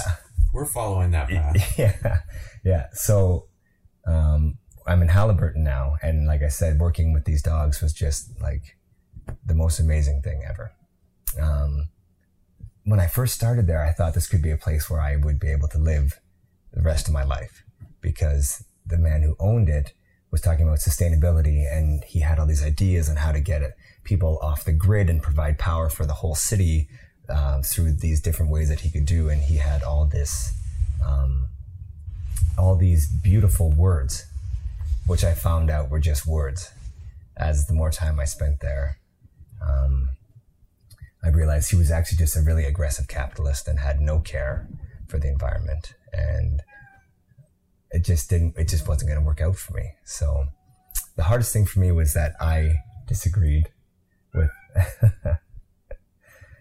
i disagreed with how they treated their dogs mostly they they believed that a really heavy hand in training is the best way to go about I'm just gonna let her Yeah, upstairs yeah. so we can continue. yeah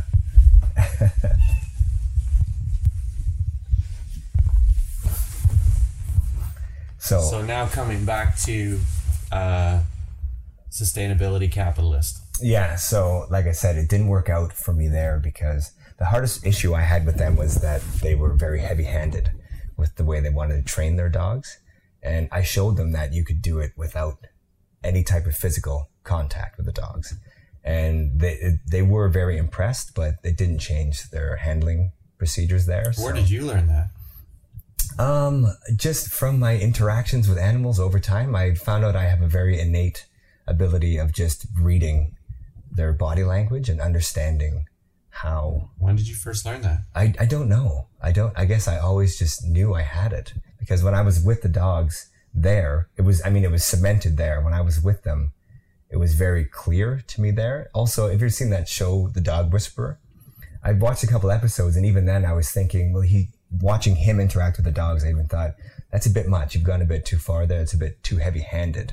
He, he's done, he did great things. He helped people understand a lot about dogs and their behavior, but even his style was a bit heavier than I agree with. I don't love, and most of the training now is moving away from it, very far away from it, but the dominance style of training is a very unreliable method because as soon as you get an anxious dog or a dog who's just not going to take that anymore, you then have what's labeled a dangerous dog where the dog isn't dangerous. It just doesn't want to be dominated.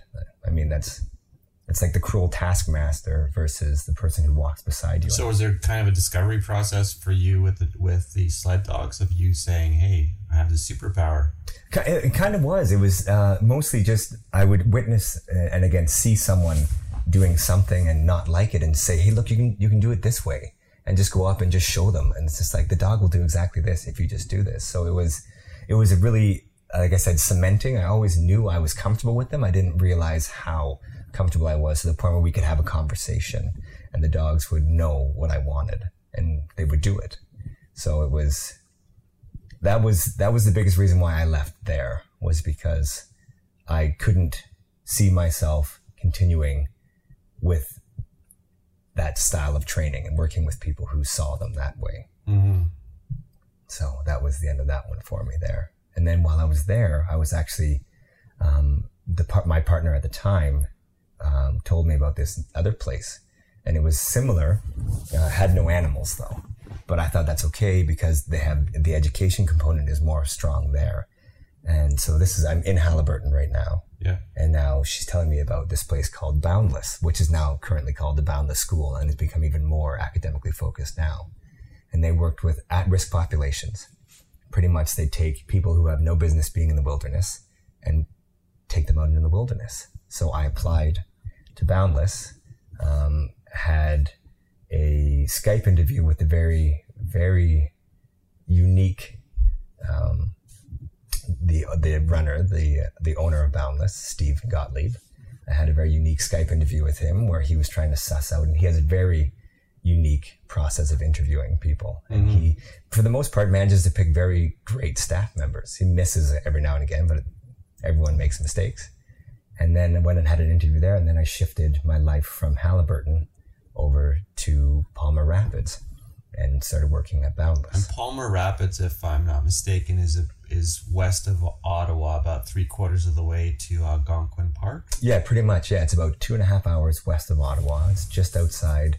It's a tiny little town. It's in like between Barry's Bay and Bancroft. If you like, made a triangle of the three of them, um, I don't know if you know where any of those are, but it's a tiny little place on this beautiful river called the Madawaska River, and it's like a whitewater paradise.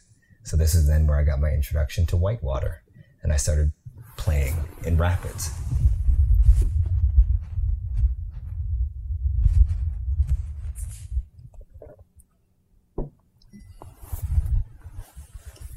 So that was then where I started the next stage. And that was where I really got into more the education and working with youth again.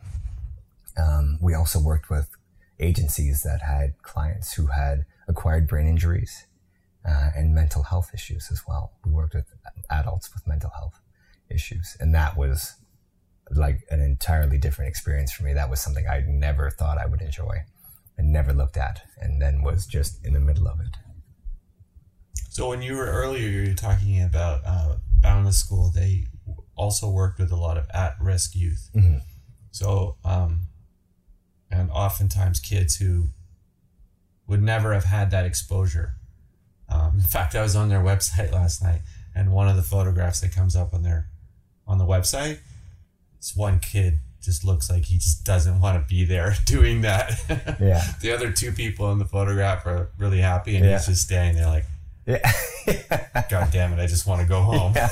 yeah. So they work with a really cool system there. It's, it's not like a punishment or discipline based system. The way it works is they're saying, look, this is the opportunity we're going to provide you with. Um, these are the rules we have. Follow them and you can stay. If you don't follow them, you go home. That's How do they end up there, though? so it depends on the program. So we'll go. Mostly, they're moving towards this uh, live-in school model that they have there now. So we'll talk more mostly Like about that boarding mostly. school. Exactly. Yeah. Exactly like that. So you can either get referred by one of the agencies that they have uh, contact with, or you can be searched out. And the cool thing about the Boundless School is that they work on half of a private model and half of a public model. So if you're a private student, you're paying a tuition. If you're a public student, your tuition's being comped by partially the private sector, partially other funding that they get. So you get this mixing of these two social groups that would almost never mix otherwise. because of the huge gaps between them. So they're actually really fantastic interactions you get with these students. It's it's pretty wild. Yeah. Amazing. It, it was. It was absolutely fantastic. My um, my third child, Ethan, Mhm. he did uh, he did a program at at uh, high school where they did their whole semester out at out at uh, Eden Mills hmm at a camp there. Okay. So kind of like um, it's called CELP.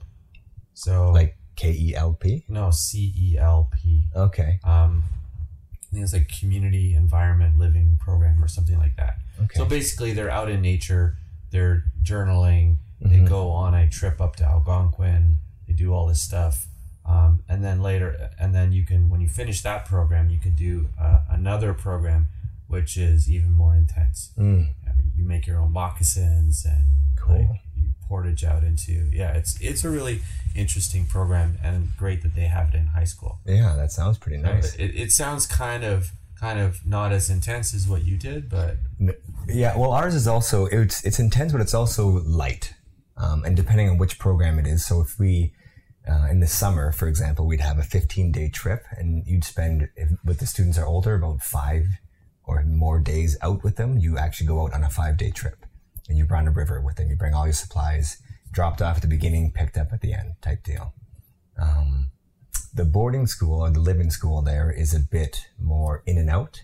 You have classes during the week, and then you have the outdoor leadership program over the weekend type deal. So So I mean, this sounds like an amazing job. it, it was an absolutely amazing job, and I loved it. I And you loved went from teacher and then later became vice principal. So yeah, or- the, the vice principal thing is just a way to equate the position so that it makes sense because the school there isn't like uh, a regular school. It's an independent school, but it doesn't function the same way. You don't have um, a principal and a vice principal that are there all day. Uh, the way it works is we have our principal, our director of education. He's like the brains behind it. He drives the education portion. and this is the fellow that interviewed you. No, no, that is uh, that's Steve. He's the fellow that runs the whole operation. So everything falls under his umbrella, and then underneath him you have like the.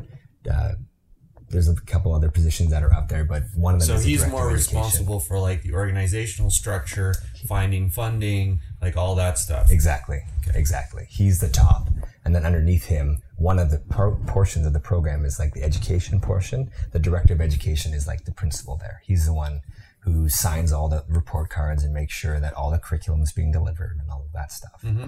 Underneath that, then if you follow that line down, is the mentor position. And the way it works is because the kids are constantly there and we don't have to be. We have two mentors. You have a weekday mentor and a weekend mentor. So you had one that's there doing the English and academic side of it and one that's doing the outdoor ed portion of it. And I was the one in charge of the English or during the week portion of it. So those, we also had math and that type of stuff. So whatever they were doing in classroom style, that was what fell under my management. And that job is just like a vice principal, you're managing staff, student issues. Anyone has a problem, they come and see you. So it's, that was what I was doing there. Yeah. So again, sounds like a pretty sweet job. Yeah, it was. Like sweet, I don't mean sweet as in as in like an easy Yeah, yeah, ride no, or anything. but like- but I just mean really engaging. Uh, you know, you're serving these kids. yeah. Um, you're kind of you're kind of you're kind of doing everything that you've been preparing to do up until that point, right? Yeah. Yeah. It So was. would you say that you really enjoyed that that time? I loved it. I absolutely loved it.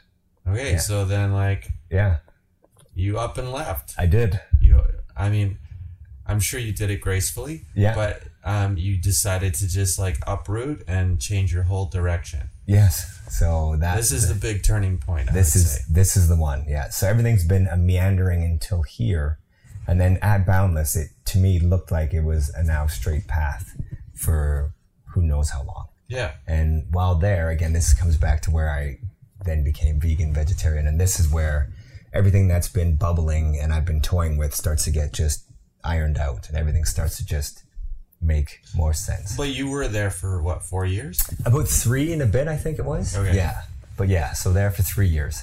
Yeah. So what was the what what was the impetus behind um, the whole change?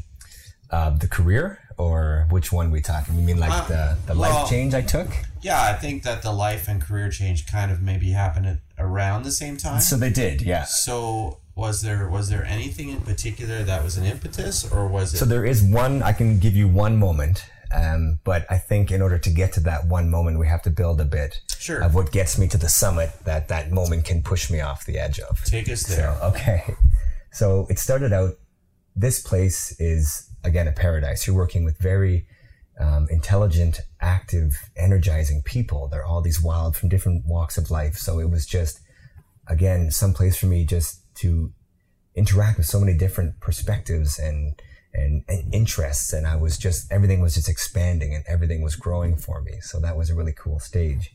And it was here that I was, we could have these, these really strong debates and conversations. And one of the ones I was having with Steve, and I was saying to him that, um, again, talking about animals, because Steve is, Steve and I love to have banter with each other. And Steve is, he was at the time he called himself a shameless carnivore and just a, just a user and a consumer because that's what the universe does. It consumes. And my response was always, I agree, but we don't have to be mindless peons in that consumption. We can choose what we consume. At this time, I was still eating meat. Um, and he challenged me on it. He called me a hypocrite. And he was right. He was 100% right. I was being a hypocrite. So I then decided to go vegetarian. At the same time, the current director of education, who had moved on by the time I had left, his name was uh, Gus. And he turned me on to podcasts. I'd never listened to a podcast before then. So I used to drive a lot back and forth from Palmer Rapids to Sault Ste. Marie or driving to see friends. Anywhere you're going from Palmer Rapids is pretty much two hours at least. So I've got a lot of alone time in the car. So I started just burning through audiobooks and I was running out of audiobooks. And he turned me on to podcasts. So I was listening to, I was going through this list of podcasts and I was like, I love animals. I'll just, uh, I'll get this one. This one's called Animal Voices. It's probably something cool. From the description, I couldn't really tell what it was. So I downloaded a whack of these Animal Voices podcasts. I'm driving back from Sault Ste. Marie, visiting my family to Boundless, um, eating leftover bacon from the breakfast there. And I put it on. It's like, this Animal Voices, the vegan podcast from blah, blah, blah. I was like, oh, Hold on. So Yeah. were you like a quasi vegetarian at this time? this, I haven't gone vegetarian Oh, yet. No, this, this was the start of that switch. But you remember eating that leftover bacon? That was the last thing I've eaten. Yeah, that was the last animal product. Well, not the last animal product I consumed. That was the last piece of meat I consumed. Was this bacon in this car because I was driving and this podcast comes on and I've got eight hours, nothing else to do but listen to these podcasts I've downloaded, and they were all vegan podcasts. So I'm going and the first couple hours, the first couple podcasts weren't bad. There was some guys like Vegan Zombie or something. They do a cooking show on YouTube and talking about a bunch of different things. And then this, this woman came on. She was a doctor. And I can't even remember. I wish I remembered the name of the podcast. But she ended up posing, I think it was a series of three or five questions. And I could answer none of them in good conscience. I, I realized that what she was saying made sense to me and who I was was not the person I had been, like the behaviors I was practicing were not who I was. Do you remember the questions? I, that's the thing. I don't remember them either. Okay. I, I, again, it was one of those moments where I just remember the feeling I had in that time. And it was just like, I had, I had like bacon in my hand. And it was pretty much just like, I'm, I'm done. I'm done now. So I got back to Boundless and I was like, I'm a vegetarian. And then I started looking more and more into it and then became a vegan not long after. Were they accommodating to special need? Uh, Well- special. Well, I, won't, I shouldn't call it special need Yeah. diets, but but um, uh, a, a variety of ways of eating. So I uh, I wasn't. I think I had an advantage being not a vegan or vegetarian when I started there, and I had a relationship with the chef who was a kind of rural chef. Uh, like he he grew up in the middle of this tiny little town, and to him, your interactions with animals are shooting them, hooking them, and eating them. Pretty much. That's like you have a dog; it's an outdoor dog, and you eat everything else. Pretty much. So uh, the school was also great. They worked with us to get their their stuff better. But I remember one of the first times after going vegetarian there, the meal they served us was just a brick of firm tofu that had been marinating in ketchup all day. yeah, yeah. So That's hilarious. yeah, Like, how did they, what, how'd they cook it? I, they you did like the idea was just put that in the oven and then eat it when it's warm, pretty much. So it was, and in his defense, he's never done anything like it before. And Right. when we spoke to him about it, it was just like, man, come on, Craig, like you know, I'm not some vegan hippie nut job here, man. It's just like there's there's better things you can do, and he did. He got much better, and they made much better food there. So the switch to vegetarian was very easy because you can still eat cheese and eggs and milk products, right? So it wasn't it wasn't a hard switch at all. And while I stayed there because of how intense the schedule was and everything that was going on there, I was vegetarian while on site and mostly vegan off of site. And then after leaving there, I went. at this point, I went full vegan. When I was purchasing all of my own and providing my own food, that's when I was made the switch from vegetarian to vegan. Right. So when you um, when you left there, Mhm. do you think that? So your conversations with Steve after that, when he called you a hypocrite, Mhm. um, did you kind of come back? Like, did you come back and and and show him that you had So yeah, locked and- down, you had committed? yeah, that's how it. That's how our conversations then went, and then I became the bleeding heart instead of the hypocrite. I was then the bleeding heart, and we would have we still have conversations to this day where he's since started to concede and saying that that my perspective and position makes sense for me, right? And he's saying, and his his wife and daughter have now gone vegetarian as well, and um, my entire family has almost gone vegetarian, which is a big thing because we were Italian, right? We were, we are Italian in descent. We used to make our own sausages and salami, and that was a huge cultural thing for them. So for my parents to also have a, a proper look, again, another unique thing about my family is not just reject information that's coming to them, it's have a look at it and we'll- accept we'll and get there in a little while. Okay, okay. 'Cause I don't think we're there yet. No, no. We're so we want to go back to what why I left paradise, pretty much. still. Right. So we've built up, and this is the changes I'm going through, and I'm having again another look at who I am and who I should be, or who I feel um, I'm projecting into the world. I then decided uh, I needed some animal time in my life, so I started talking to my boss, Steve, and I'm like, I'm gonna get a dog, and he laughs and he says, "You get a dog, I'll fire you." And I was like, ah, fair enough. I can't really have a dog. This, I'm here all the time. We go out on river. Am I going to take the dog? And then I can't take care of my group because I'm worried about my dog or, I'm, or my dog gets hurt or something. And then I have to leave the group behind. So he's right. It makes sense for me not to have a dog. Um, so I started looking at other ways that I can get involved with animals. And they've experimented with animals there in the past. And I, they have this beautiful property up there. And I said, look, if we could turn this place into like a sanctuary, like absolutely stunning place, we could have animals come in we can take care of them. And they were starting, they were toying with the idea. And then, um, they said the problem was that you can't have all of these things because people are too transient there. And I said, give me the animal program. I said, I'll run the whole program. Uh, we can do like like light farming and that type of stuff. Talk about these animals. We can use it in a science program. We can do biology and anatomy and that type of stuff. And he said, "Okay, give me three years." That's what he was saying. And I was like, "Perfect. That's totally fine. I can give you three years." So then I started again looking for other ways to be involved with animals. And the only thing around there is vet clinics. So I started volunteering at a vet clinic. And it was this tiny little one veterinarian clinic. She does surgeries one day a week. Um, beautiful little place, awesome vet. And she had no issue with me just shadowing her, following around. And one day I was in an appointment with her and uh, she's talking to the client and I'm just standing there interacting a bit with the pet and listening to what she's doing. And and she just starts explaining to me what what's wrong with the cat type deal. And she said, well, if, if you were my student, this is what I would have you do, or this is what I would ask you about. And I thought in my mind, like, that's so strange. I'm a teacher. I'm, I'm not a vet. And then I was driving home and I'm at home and I was like, holy shit, I could be a vet. Another another mind blowing kind of Yeah. So someone I, else who kind of showed you in that It's- it's- a little yeah. bit more of the closet. that's exactly it, right? And that's, for me, I feel like that's all it's been. It's just been someone helping me always, without even realizing it, just pointing me in a direction that it's there. And I've never thought to look at it. And I went into work the next day and I said, I'm leaving. And my boss hit the ceiling. He's like, what do you, what do you mean you're leaving? He's like, you can have all the dogs you want. And I laughed and I said, you told me I couldn't have any dogs. But then he said, no, you've proven yourself to be worth, like, worth it. We'll, we'll help you with dogs. We want you to stay type deal. And I said, I, I love it here. I do, but it's just something's missing. I just need more. something more. So I told them that that was it. I would be finished at the end of the next. I gave them two more seasons. I said, this will give you enough time. I'll finish out this one I'm currently in and I'll take on the next season as well. But then that's it. I'm, I'm done after that. So that was the end of that chapter. Okay. Yeah. And then how soon after that did you say, or did you discover Farm Sanctuary?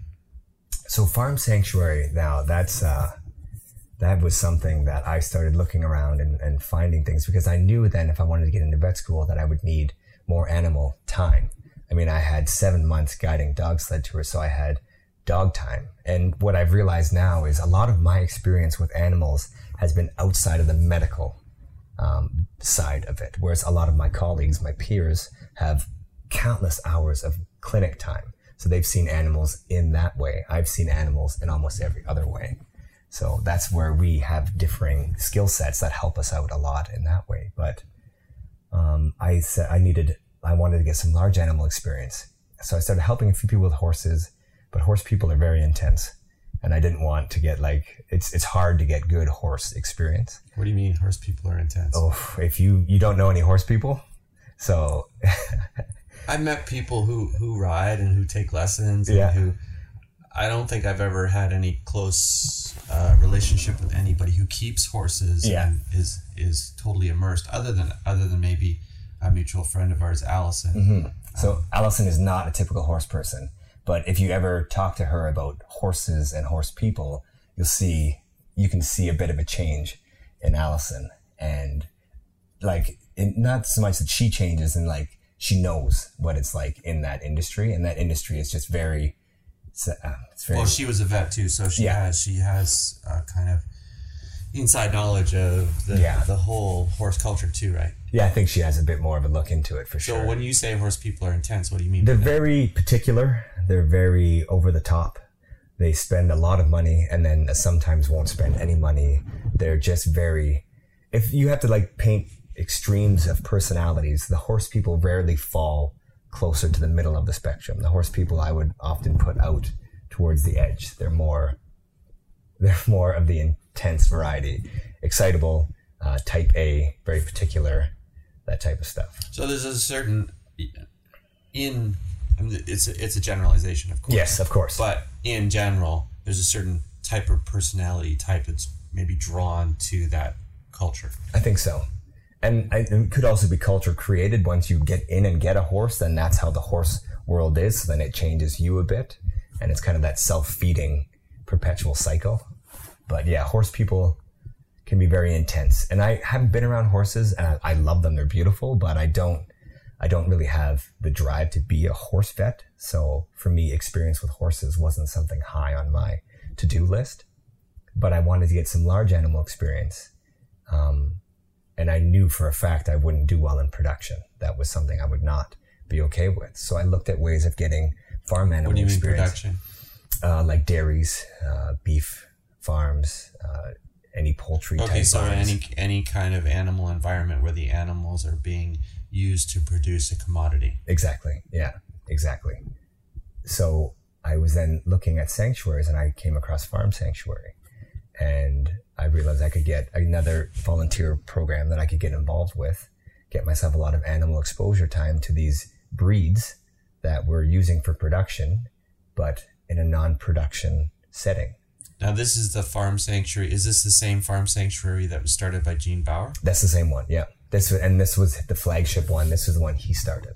So that was this one here. That's the one I went to in Watkins Glen, upstate New York. Beautiful area. Very beautiful. Yeah. That's a really interesting project because he's been around for a long, long time. Yeah. I've heard that he started out his vegan journey selling uh, vegan hot dogs at Grateful Dead Yeah. concerts. Yeah. That's that's his start. That's what he started doing. And then they were doing for them. They were doing um, uh, witnessing and photographing at uh, a slaughterhouse.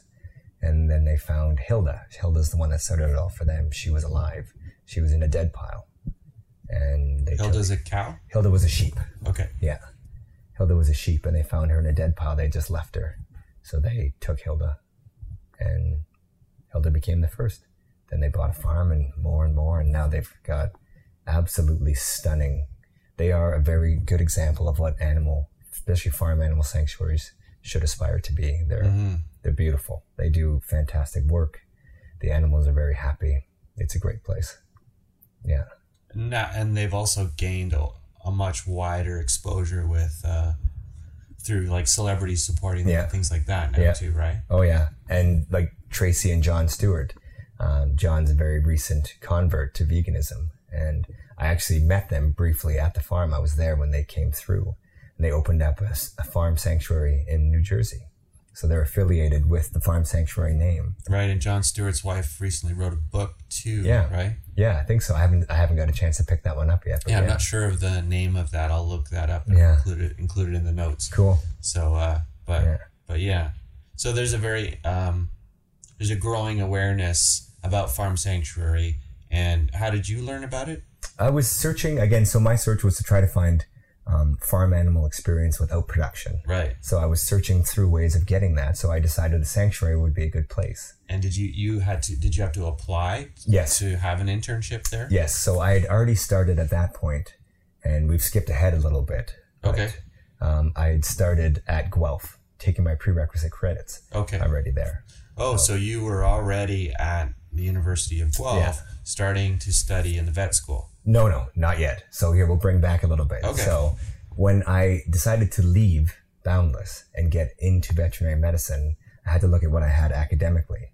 So I was a vice principal, um, signing off and helping people get their high students get their high school credits, while I was myself personally taking high school credits because I didn't have the sciences and maths that required that were like required to get into a science program. The things your dad want you want. Yeah, exactly. When you were So younger, he's right? he he still gloats about that now, and I tell him, I go, look at, I mean, you can't be right then for what's now. You don't get to hold that for eternity. so parents' privilege, maybe. yeah, so I was taking those credits uh, online, and then um, I got those, and then I applied to an animal bio program at the University of Guelph, and then I started in the off semesters. I didn't start in September. I started in January, and then while taking those university credits, the first year uh, sciences, I then found Farm Sanctuary, and then that summer I went and did three months in Watkins Glen. Okay. Mm-hmm. Now we're caught up. Now we're there again. Yeah. Nice. So, um, you spent the summer there, Yeah. Yeah. I spent three of the four months of my summer in Watkins Glen. and what would you say during that time was like had the biggest impact on you? I would say the interactions with um, the animals. Because this would have been like the first time you had really kind of any super intense time with anim- like a- animal protection focused vegan Yes. people. Am I correct? 100%. Yeah. So, so Yeah. what was that like? That was, it was eye opening. It was really intense. They did a very good job there. They run a program. Um, you have conversations once a month and you, you can talk to these, you talk to each other as interns and you bat ideas around and you test them. You get to speak with Gene. Uh, Gene comes in and has a conversation or he has it over the phone. You get to speak with Susie Coston. She's fantastic. She's uh, shelter director, national shelter director. So she, she bumps around to all the sanctuaries all over the country. She's, she had a massive impact on me. She's done fantastic work and is just a beautiful human being. Um, then just interacting with the staff there as well, talking to them. They've been doing it for a while. How do they feel about this? So for me, it's always been trying to find um, an impact, uh, the best way to impact a certain group of people, because everyone's going to be reached in a different way. And I think I'm poised in a unique position where I can reach a certain group that others wouldn't be able to. Um, coming from my background as an athlete and uh, very strong carnivore, switching over helps a lot. Another big reason why I've pursued this veterinary career is that I think having the DVM after my name will allow a lot of credibility to my words when I speak. I'm a vet. I know animals. So when I say, look, we shouldn't be doing this or we should think about something like this, it has more weight to that. So it allows me to help animals in that way as well. Okay, so um, when when you came back from a Farm Sanctuary, Mm-hmm. um, I'm at this kind of point. What I what I kind of want to uh, explore a little bit, Yeah. um, and maybe we can get into something we touched on earlier now is that now that you've had this kind of intense experience with with animals with this i mean you probably didn't know that there were as many farm sanctuaries before as Mm-hmm. when you arrived and you started discovering there's there's a much bigger world Mm-hmm. than you had ever thought in in this regard Yeah. am i correct Yes. Okay, so when when you came back now, is this the, is this the time that you're going to start introducing this to your family? So, um, I guess so. I mean, it's it was slowly Like coming. not intentionally, Yeah. But but like, are are they getting like okay? So when you were vegetarian at um, Boundless School, yeah. and then um, now you come back because you said that when you were coming back from visiting your parents, Yes. eating leftover bacon. Yes. This is kind of like when the, the switch flipped. Yeah. Um, and when during that time did you start to say to your parents, I'm a vegetarian now? So I, for letting them know that one was immediate. When I got there, I had told them, and I said I'm, I'm vegetarian, and they kind of laughed, and I'm like, I'm not some like teenager in a phase right now. This is not a thing that I'm just gonna be like bored with in a week. This So that's kind of what they thought at, first, yeah, when they first hear it, right? I mean, they're just like, all right, Aaron, you're a vegetarian. And it's like, no. And I straight up, right in that moment, told them that this is not a phase thing. This is, this is now who I am. So that was that. That's how that started. So there. that how did that affect your next trip home? So, okay, that's a good question. So, the next trip home from that, um, my mother was very open to the idea, but um, it would have been about Christmas time, I think. And they were mocking me. And, Perfect time of year to Right. have a vegetarian Yeah. and a carnivore yeah, family. exactly. So they were mocking me and teasing me and all that kind of stuff. And uh, I forget, they had made a couple comments in a row, and I just got so upset with them. And I just said, Look, it, you might not agree with it, but these are my reasons. And I sat them all down and I got actually very emotional about it. And I expressed to them why I was doing this and why this was hurtful and why this was frustrating. And then my mother started crying. And then she was, she went vegetarian on the spot as well Really? which my father was, I'm sure, upset about at the time, because now my mother, who makes the food, is is vegetarian, right? So, uh, my mother then started taking it more seriously once I expressed again those raw moments that she always asks me for. Okay, so what was it in that in that uh, conversation that you sat them all down Mm-hmm. uh, and had with them? What was it that impacted your mother the deepest that made her make that immediate change? So for me, it was I went with, and my reason is always the sentience of the animals. Is I'm not okay with it because of the suffering we're causing to them. That's number one for me. So when I explained that to them, and I explained how intelligent they are, and how we keep them, and how this is all impacting them, that's what got my mother. My mother is for the same reasons. My mother, again, like I said, is a saint, and she's just a walking emotion. So when I went with the emotion animals, the emotions of animals, it made sense to her, and she could no longer be okay with it either. Mm-hmm. So that got my mother going. My father was more on the lines of when he finally came around to it was after reading the China study um, and seeing the health impacts and the health So implications the, of that. the the China study, just for reference, is the book by T. Colin Campbell uh, Yeah. about the the um, study about the impact of Mm-hmm. meat on health in in uh, there was this huge study in China, right? yeah, um, and just briefly to say that showed that animal protein has a very very high impact Mm-hmm. uh, on it on cancer growth. yeah, and there's there's actually a lot a of really simplification on It- it. that's exactly it. And and the problem is the scientific controversies around it is that Campbell himself has simplified and drawn some data points that might not be as reliable as he makes them seem. Um, so there's a lot of like heated debate in the science community saying that he's done a lot of bad science there. For and I've explained that to my parents. I said, look, this isn't uh, scientific law, but this is something that I was reading. It opened my eyes to a lot of things. Um, and my father reading it again, my father doesn't take that as scientific law. It's not saying that this is the end all be all, but it just shifted his perspective and had him then look at his diet in another way. And for my father, I think a big deal is he wants to be healthy for his grandkids. So for him, that switch made sense because if his diet switching it um, allows him to be healthier for longer, then he that's why he went. Engineer thinking. Exactly right. So my mother was the emotion, and my father was the engineer, and as, and that for me was actually tactical, like Sun Tzu's Art of War. You have to know your opponent and know how you'll get them to convert. So my mother, I knew was going to be the emotions. For me, that's why I went the emotional route with her. For my father, I knew he is much more tactical or much more strategic and database. So I'm just like, look here, this is this is another option. Consider this type of thing. So. And then what about your siblings? So uh, my siblings have started following suit because um, they, and for whatever reasons they choose. But again, seeing, I think as the eldest sibling, I have an impact and some influence that way. Seeing that I'm doing it, I'm, I'm doing, I'm living healthy, I'm happy still. And my reasons for doing it, they can't really counter. So when they sit down and think about it, and if those are my reasons and they hold similar beliefs, then they too have started going that way. So all of them? Um, my brothers, my brothers are like my brother who lives out west and his wife are almost exclusively vegan in the household. When they go out, sometimes they'll have cheese or if someone makes meat or something, they won't turn it down. Um, my brother Jason, who's down in Florida right now, uh, doing his master's in physio, uh, like sports therapy. He's, I'm pretty sure, at least last time we had talked, he was almost fully vegan as well.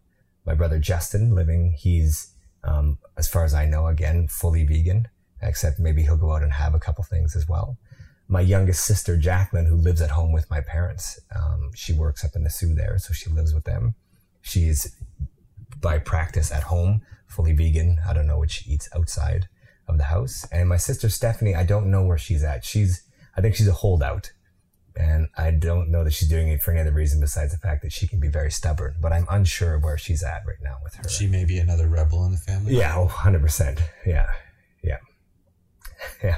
So your mom, you know, she's very emotional. Mm-hmm. Your dad kind of made a very uh, analytical um, assessment and study of the situation yeah. and saw how it was going to impact his health.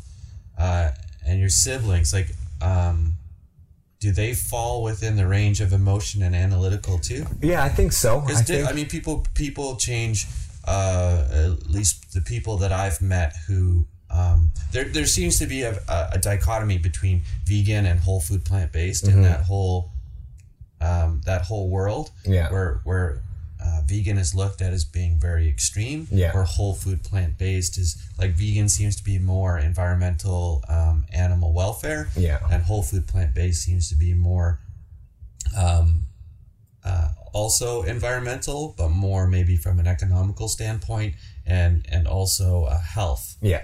Um, so you see like a lot of uh, uh, the the doctors in the states who um, or anywhere who promote that way of eating, they promote the health aspect. Yes. Even though they may identify with the other ethical aspect. Yeah. Um, so it kind of feels like your your mom was, if if we looked at it from from that standpoint, your mom is more like the vegan kind of emotional, ethical part. Your dad is more the health. How's this impact me? Kind of makes sense, kind of dude. Um, so what about your siblings? I think they're scattered through both of those as well. Um, some of them would fall a bit on uh, the vegan side for the emotions, and then it makes sense for them on the whole food plant based on the other. And I think you would just say uh, through the through all of them, you'd have some degree of variation of both. Um, I wouldn't say any of them are really strong on either side of it. Okay, cool. Yeah, uh, that that's very rare to hear that um, one person has that huge an impact on their entire family like that. And, and so it's an it, it's a testament to how open minded your family is. and is. that's what I was going to say exactly. It's I'm very lucky because so many people struggle when they go home, um, and then it's like Christmas and Thanksgiving and stuff like that, where it's just a nightmare because they're sitting there with their small little single serve plant meal and everyone's eating turkey and everything around them. So it's there's been a lot of pushback from some of my extended family, but I I don't get it. Like to me, they apparently my mother catches some. Her sisters give her some pushback, but I, I wish they'd talk to me more about it because they don't. And my mother, my mother gets upset because she can't she can't speak about it the same way I can because she looks to me for for guidance on it. I've become her moral or ethical compass on that type of stuff where she says, how about this? And I say, okay, I'm okay with that because of this. And this is why I'm okay with it. And she, she likes the fact that she can just turn to me and say, how do we fall on this issue? So that's, it, it's, uh, it's nice for her that way. So what was more, so it's, uh, it sounds like your choice to go vegan mm-hmm. was an easier thing for them to accept than your choice to move away from the church. Oh, 100%. Yeah. yes. They are still not okay with it, and I'm sure they pray for me on a daily basis. Yeah. 100%. It was easier for them to accept, uh, as exemplified by their behavior, the fact that I've walked away. And to them, I think it makes more sense because the veganism is a tangible thing here. It's affecting the world we live in now. Whereas for them, uh, it's a belief structure beyond them, right? God is there. He transcends human understanding. Right. For for them, Christianity is affecting your well being uh, after after death. Yes, exactly. So, yeah, I think that's exactly how it is. Veganism was easier. I don't think I'll ever be okay with the fact that I've walked away from my Catholic upbringing. They're still okay with me as a person, though. There's peace there still. Yeah, of course. Which is which is a good good thing. Yeah. So, uh, as far as you you mentioned that when you were at, uh, I I don't I forget the timeline. Maybe you can remind me. Sure. Um, you said you were with a, a partner, a romantic partner, while you were at Boundless. Yes. Um, so, not getting into individual relationships, but has your decision to change your relationship to animals affected uh, how you approach your romantic relationships now? Uh, no, uh, it hasn't. And I think a lot of people struggle with that. And I, th- I find it's really, it can be difficult, but the reasons for why I do it make it okay for me to interact with others who don't. And I understand that they don't, but it also opens up a way that we can talk and then um, go down further down that path. My previous partners have converted partially or fully to my diet for the reasons that I give them. I'm, I can be very convincing. And the reasons why I do it are, are hard to question. If you hold similar beliefs to me and you care about me enough to be in a relationship, then it's hard to argue with them. So. So now you are in vet school. So now I'm in vet school, yes. And finally after getting your prerequisites. Yes, after met, getting right? prerequisites, yeah. Which was a, a, difficult a difficult journey. It was hard because I was in class with 17, 18, 19 year olds. So not only was I just teaching these students like or their their peers and their colleagues not even a few months before, but now I'm in class with them. So it was it was difficult socially because I've ostracized myself. I've taken myself out placed myself in a very competitive and difficult program. And I, again, have severed all of my social connections. I've taken myself away from the net I created and placed myself in a new place. So it was. So the social aspect difficult. was more, was maybe more difficult than the academic? Oh, 100%. Yeah. Yeah. The academic was difficult, um, but not that bad. I mean, I, I was, I'm going back with an in, like a goal in mind, right? Yeah. I needed to get these marks to get into this place. You're a so, driven, smart guy. You know what you got to do. Yeah. Priorities are there. Yeah. So the hardest part was the social, not the academic. Yeah. What was the hardest part about the social? Just not having, again, having no circle, uh, nowhere, like not being able to relate to people. I mean, so, I, it's so hard to talk to an 18 year old about anything, right? It's just, we don't relate. We didn't watch the same shows growing up. Um, the world is so different from when I was your age, from when I was at your stage, when I was in first year university. And I often joke about it, it's like football Aaron and current Aaron. If we sat down at a table right now, we would not get along. He would think I'm some sort of nerd, probably want to beat me up.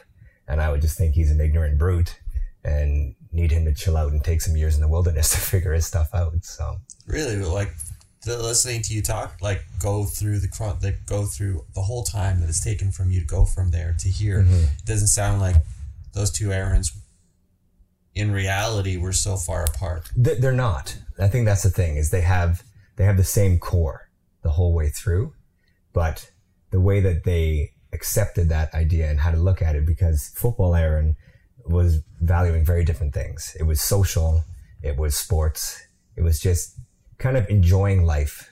And now this Aaron is still enjoying life, but it's more like seeing it as in, I have a greater purpose. There's more responsibility. Get over yourself. Stop drinking all the time.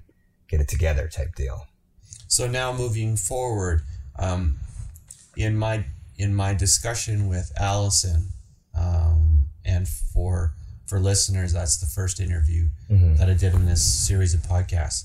But um, Allison talked a lot about compassion fatigue in uh, being a vet. So, being a vegan, it might not seem like the first choice uh, to become a vet simply because of compassion fatigue and maybe some of the hard choices that you're going to Yeah. have to make as a vet.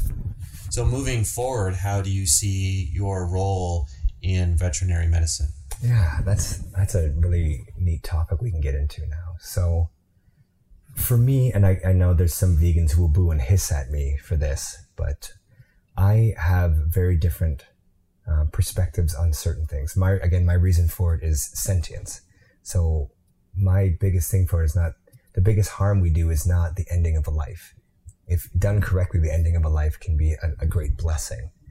Um, death is not the worst thing you can do to an animal. Letting it suffer for an extended period of time is the worst thing you can do to an animal. Allowing something to suffer is hard. So I think that's going to help me a lot in compassion fatigue in that area, especially again, as I said, I was a gravedigger for a while. And that shifted my perspective on death because for five years, I put a lot of people on the ground. And you don't just do that every day mindlessly. You have to reflect on that. And it, it really is, as we were saying before this interview started, we're talking about the fragile nature of the human condition. We are all fragile. Death comes for all living things. So death is not, I don't see death as a negative thing. Death is not inherently negative. Death is just, it's just the end of one phase, depending on what you believe, whether there's reincarnation or not. Death is just, it's just the end. So, coming back to the question, then, Yeah. how do you see your role in veterinary medicine in the future? Yeah, I see myself as doing the best I can to alleviate the suffering of as many animals as possible. That, So, again, coming back to that more Buddhist philosophy of mm-hmm. alleviating suffering. That's exactly it. It is, for me, it's going to be take as much suffering out of the equation as possible and helping educate people along the way because I do believe that education is the way, as again, coming back to my teaching and, and everything, is the best way to change something is to help them remove ignorance.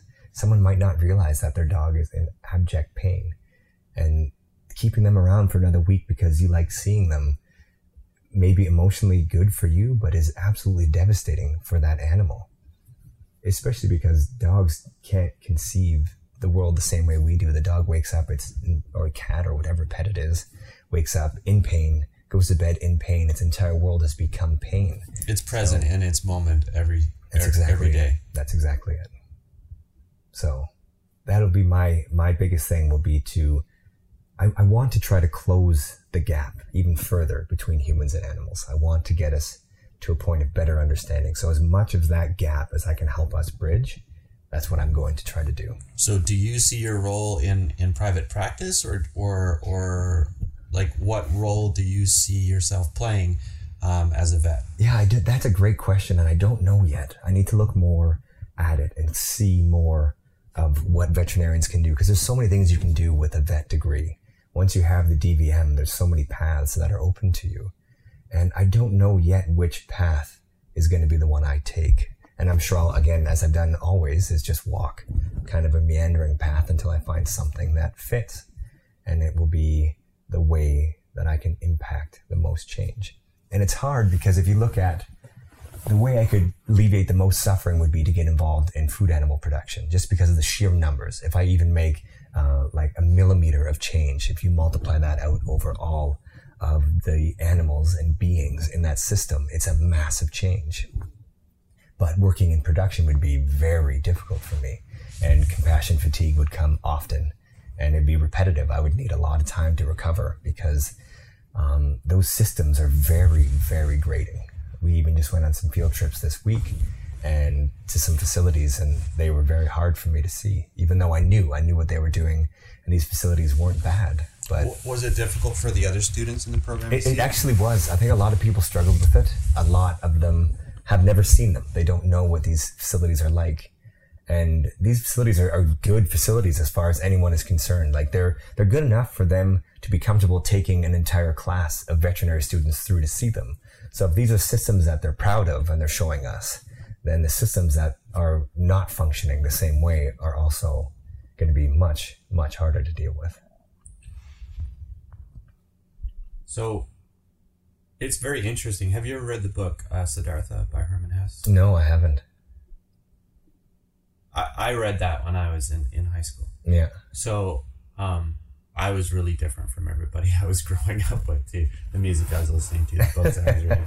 Yeah. yeah. So um, I kind of relate relate to what you're talking about on on those levels. But your journey kind of reminds me of that book. Mm. Um, it also reminds me of you know 40 days and 40 nights in the desert and you know coming out and and kind of making this transformation mm. uh, so it's very interesting your your your attraction uh, and your identity I, I don't know if I should say identification but your um, realization that uh, Buddhism fits well with your life philosophy mm.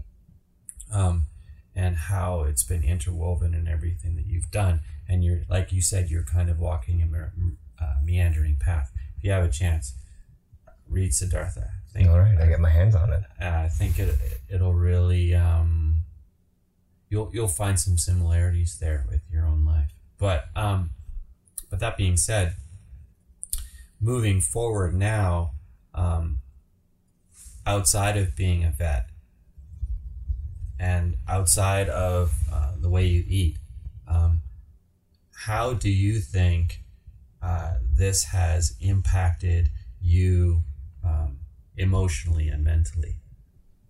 Oh, do you mean like going vegan, As, or just like in general the entire?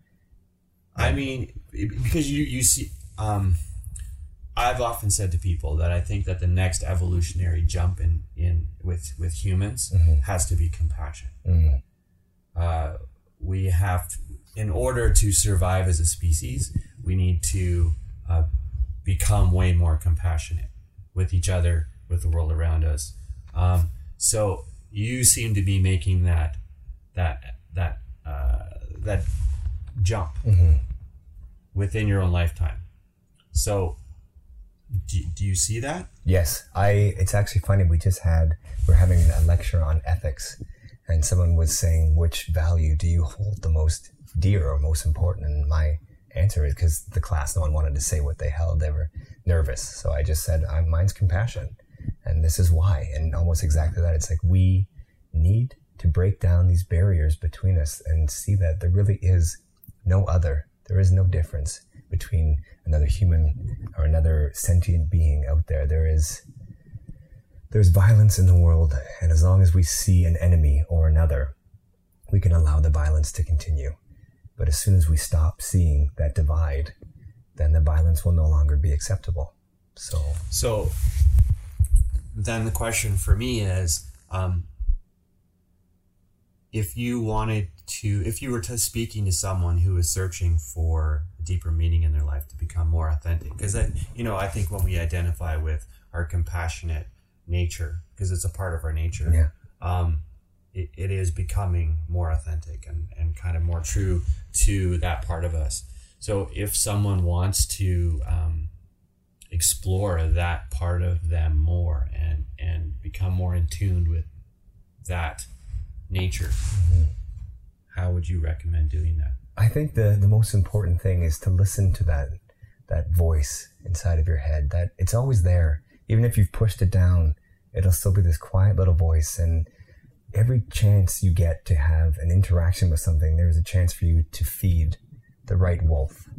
And it's to feed that compassionate wolf. And every interaction throughout your entire day has that chance. So if you at all have that voice that's saying to you, show compassion here, do this, then, then do it. And if you've, if you've done something and you think about it later and it feels bad and you, you feel like you regret it or you wish you did something different, then go back and change it. And for a lot of people, it's very, very difficult to um, listen to that voice when they are when they are in a family Yes. who has very, very different Yes. viewpoints than them, Yeah. right? And who may be criticizing their decision to change or um, or questioning. I mean, and this could be anybody. This could be somebody who has you know uh, been in the closet for a long time. Yeah. I mean, speaking of closets, Yeah. uh, and Yeah. who who is now exploring their true sexuality, or somebody who's changing the way they eat, or somebody who's changing um, the type of uh, religious beliefs that they hold, uh, or spiritual beliefs, um, and and their change is challenging everything that they were brought up with Yeah. right? So in that, do you have any helpful um, helpful viewpoints or helpful experiences that uh, could encourage somebody who's making you know wants to make a change in that regard? I think, and some people might scoff at it to hear it, but I think the hardest thing to do is to be brave. I mean, you're given a chance when you walk up to something and you feel fear pushing back against you.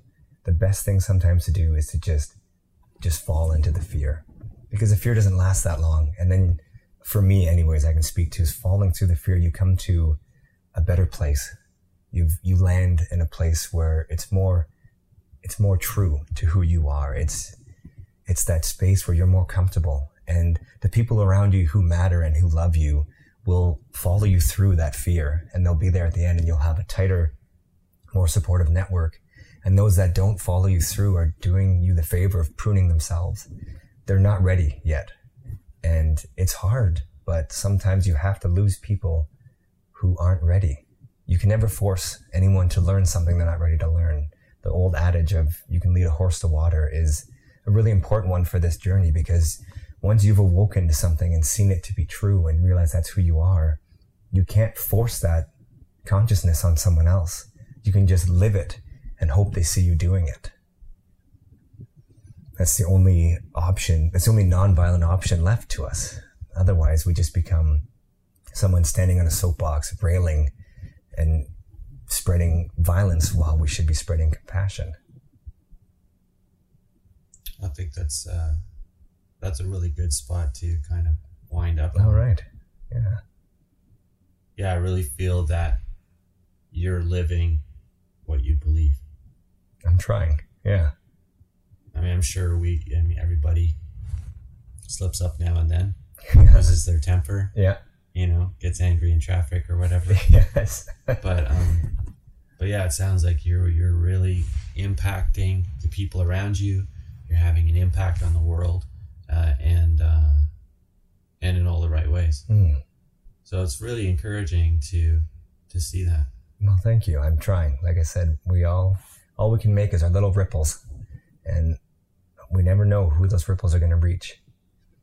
Thank you so much for sharing all this Yeah. stuff. Well, with me thank you for having me. Yeah. This has been a really great conversation, Yeah. I enjoyed this as well. and uh, good tea too. Yes. Very good tea. Yeah. Thank you so much for tuning in. I really hope you enjoyed this interview.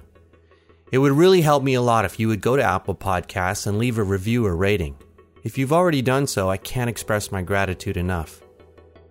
If you have any questions or comments about this episode, or just want to share something you gleaned from it, I'd love you to submit them through the contact page on my website, www.ewenlewis.com. Also, if you want to be the first to know a new episode has been uploaded, sign up for notifications by submitting your email address. Thanks again and good luck on making your right turn.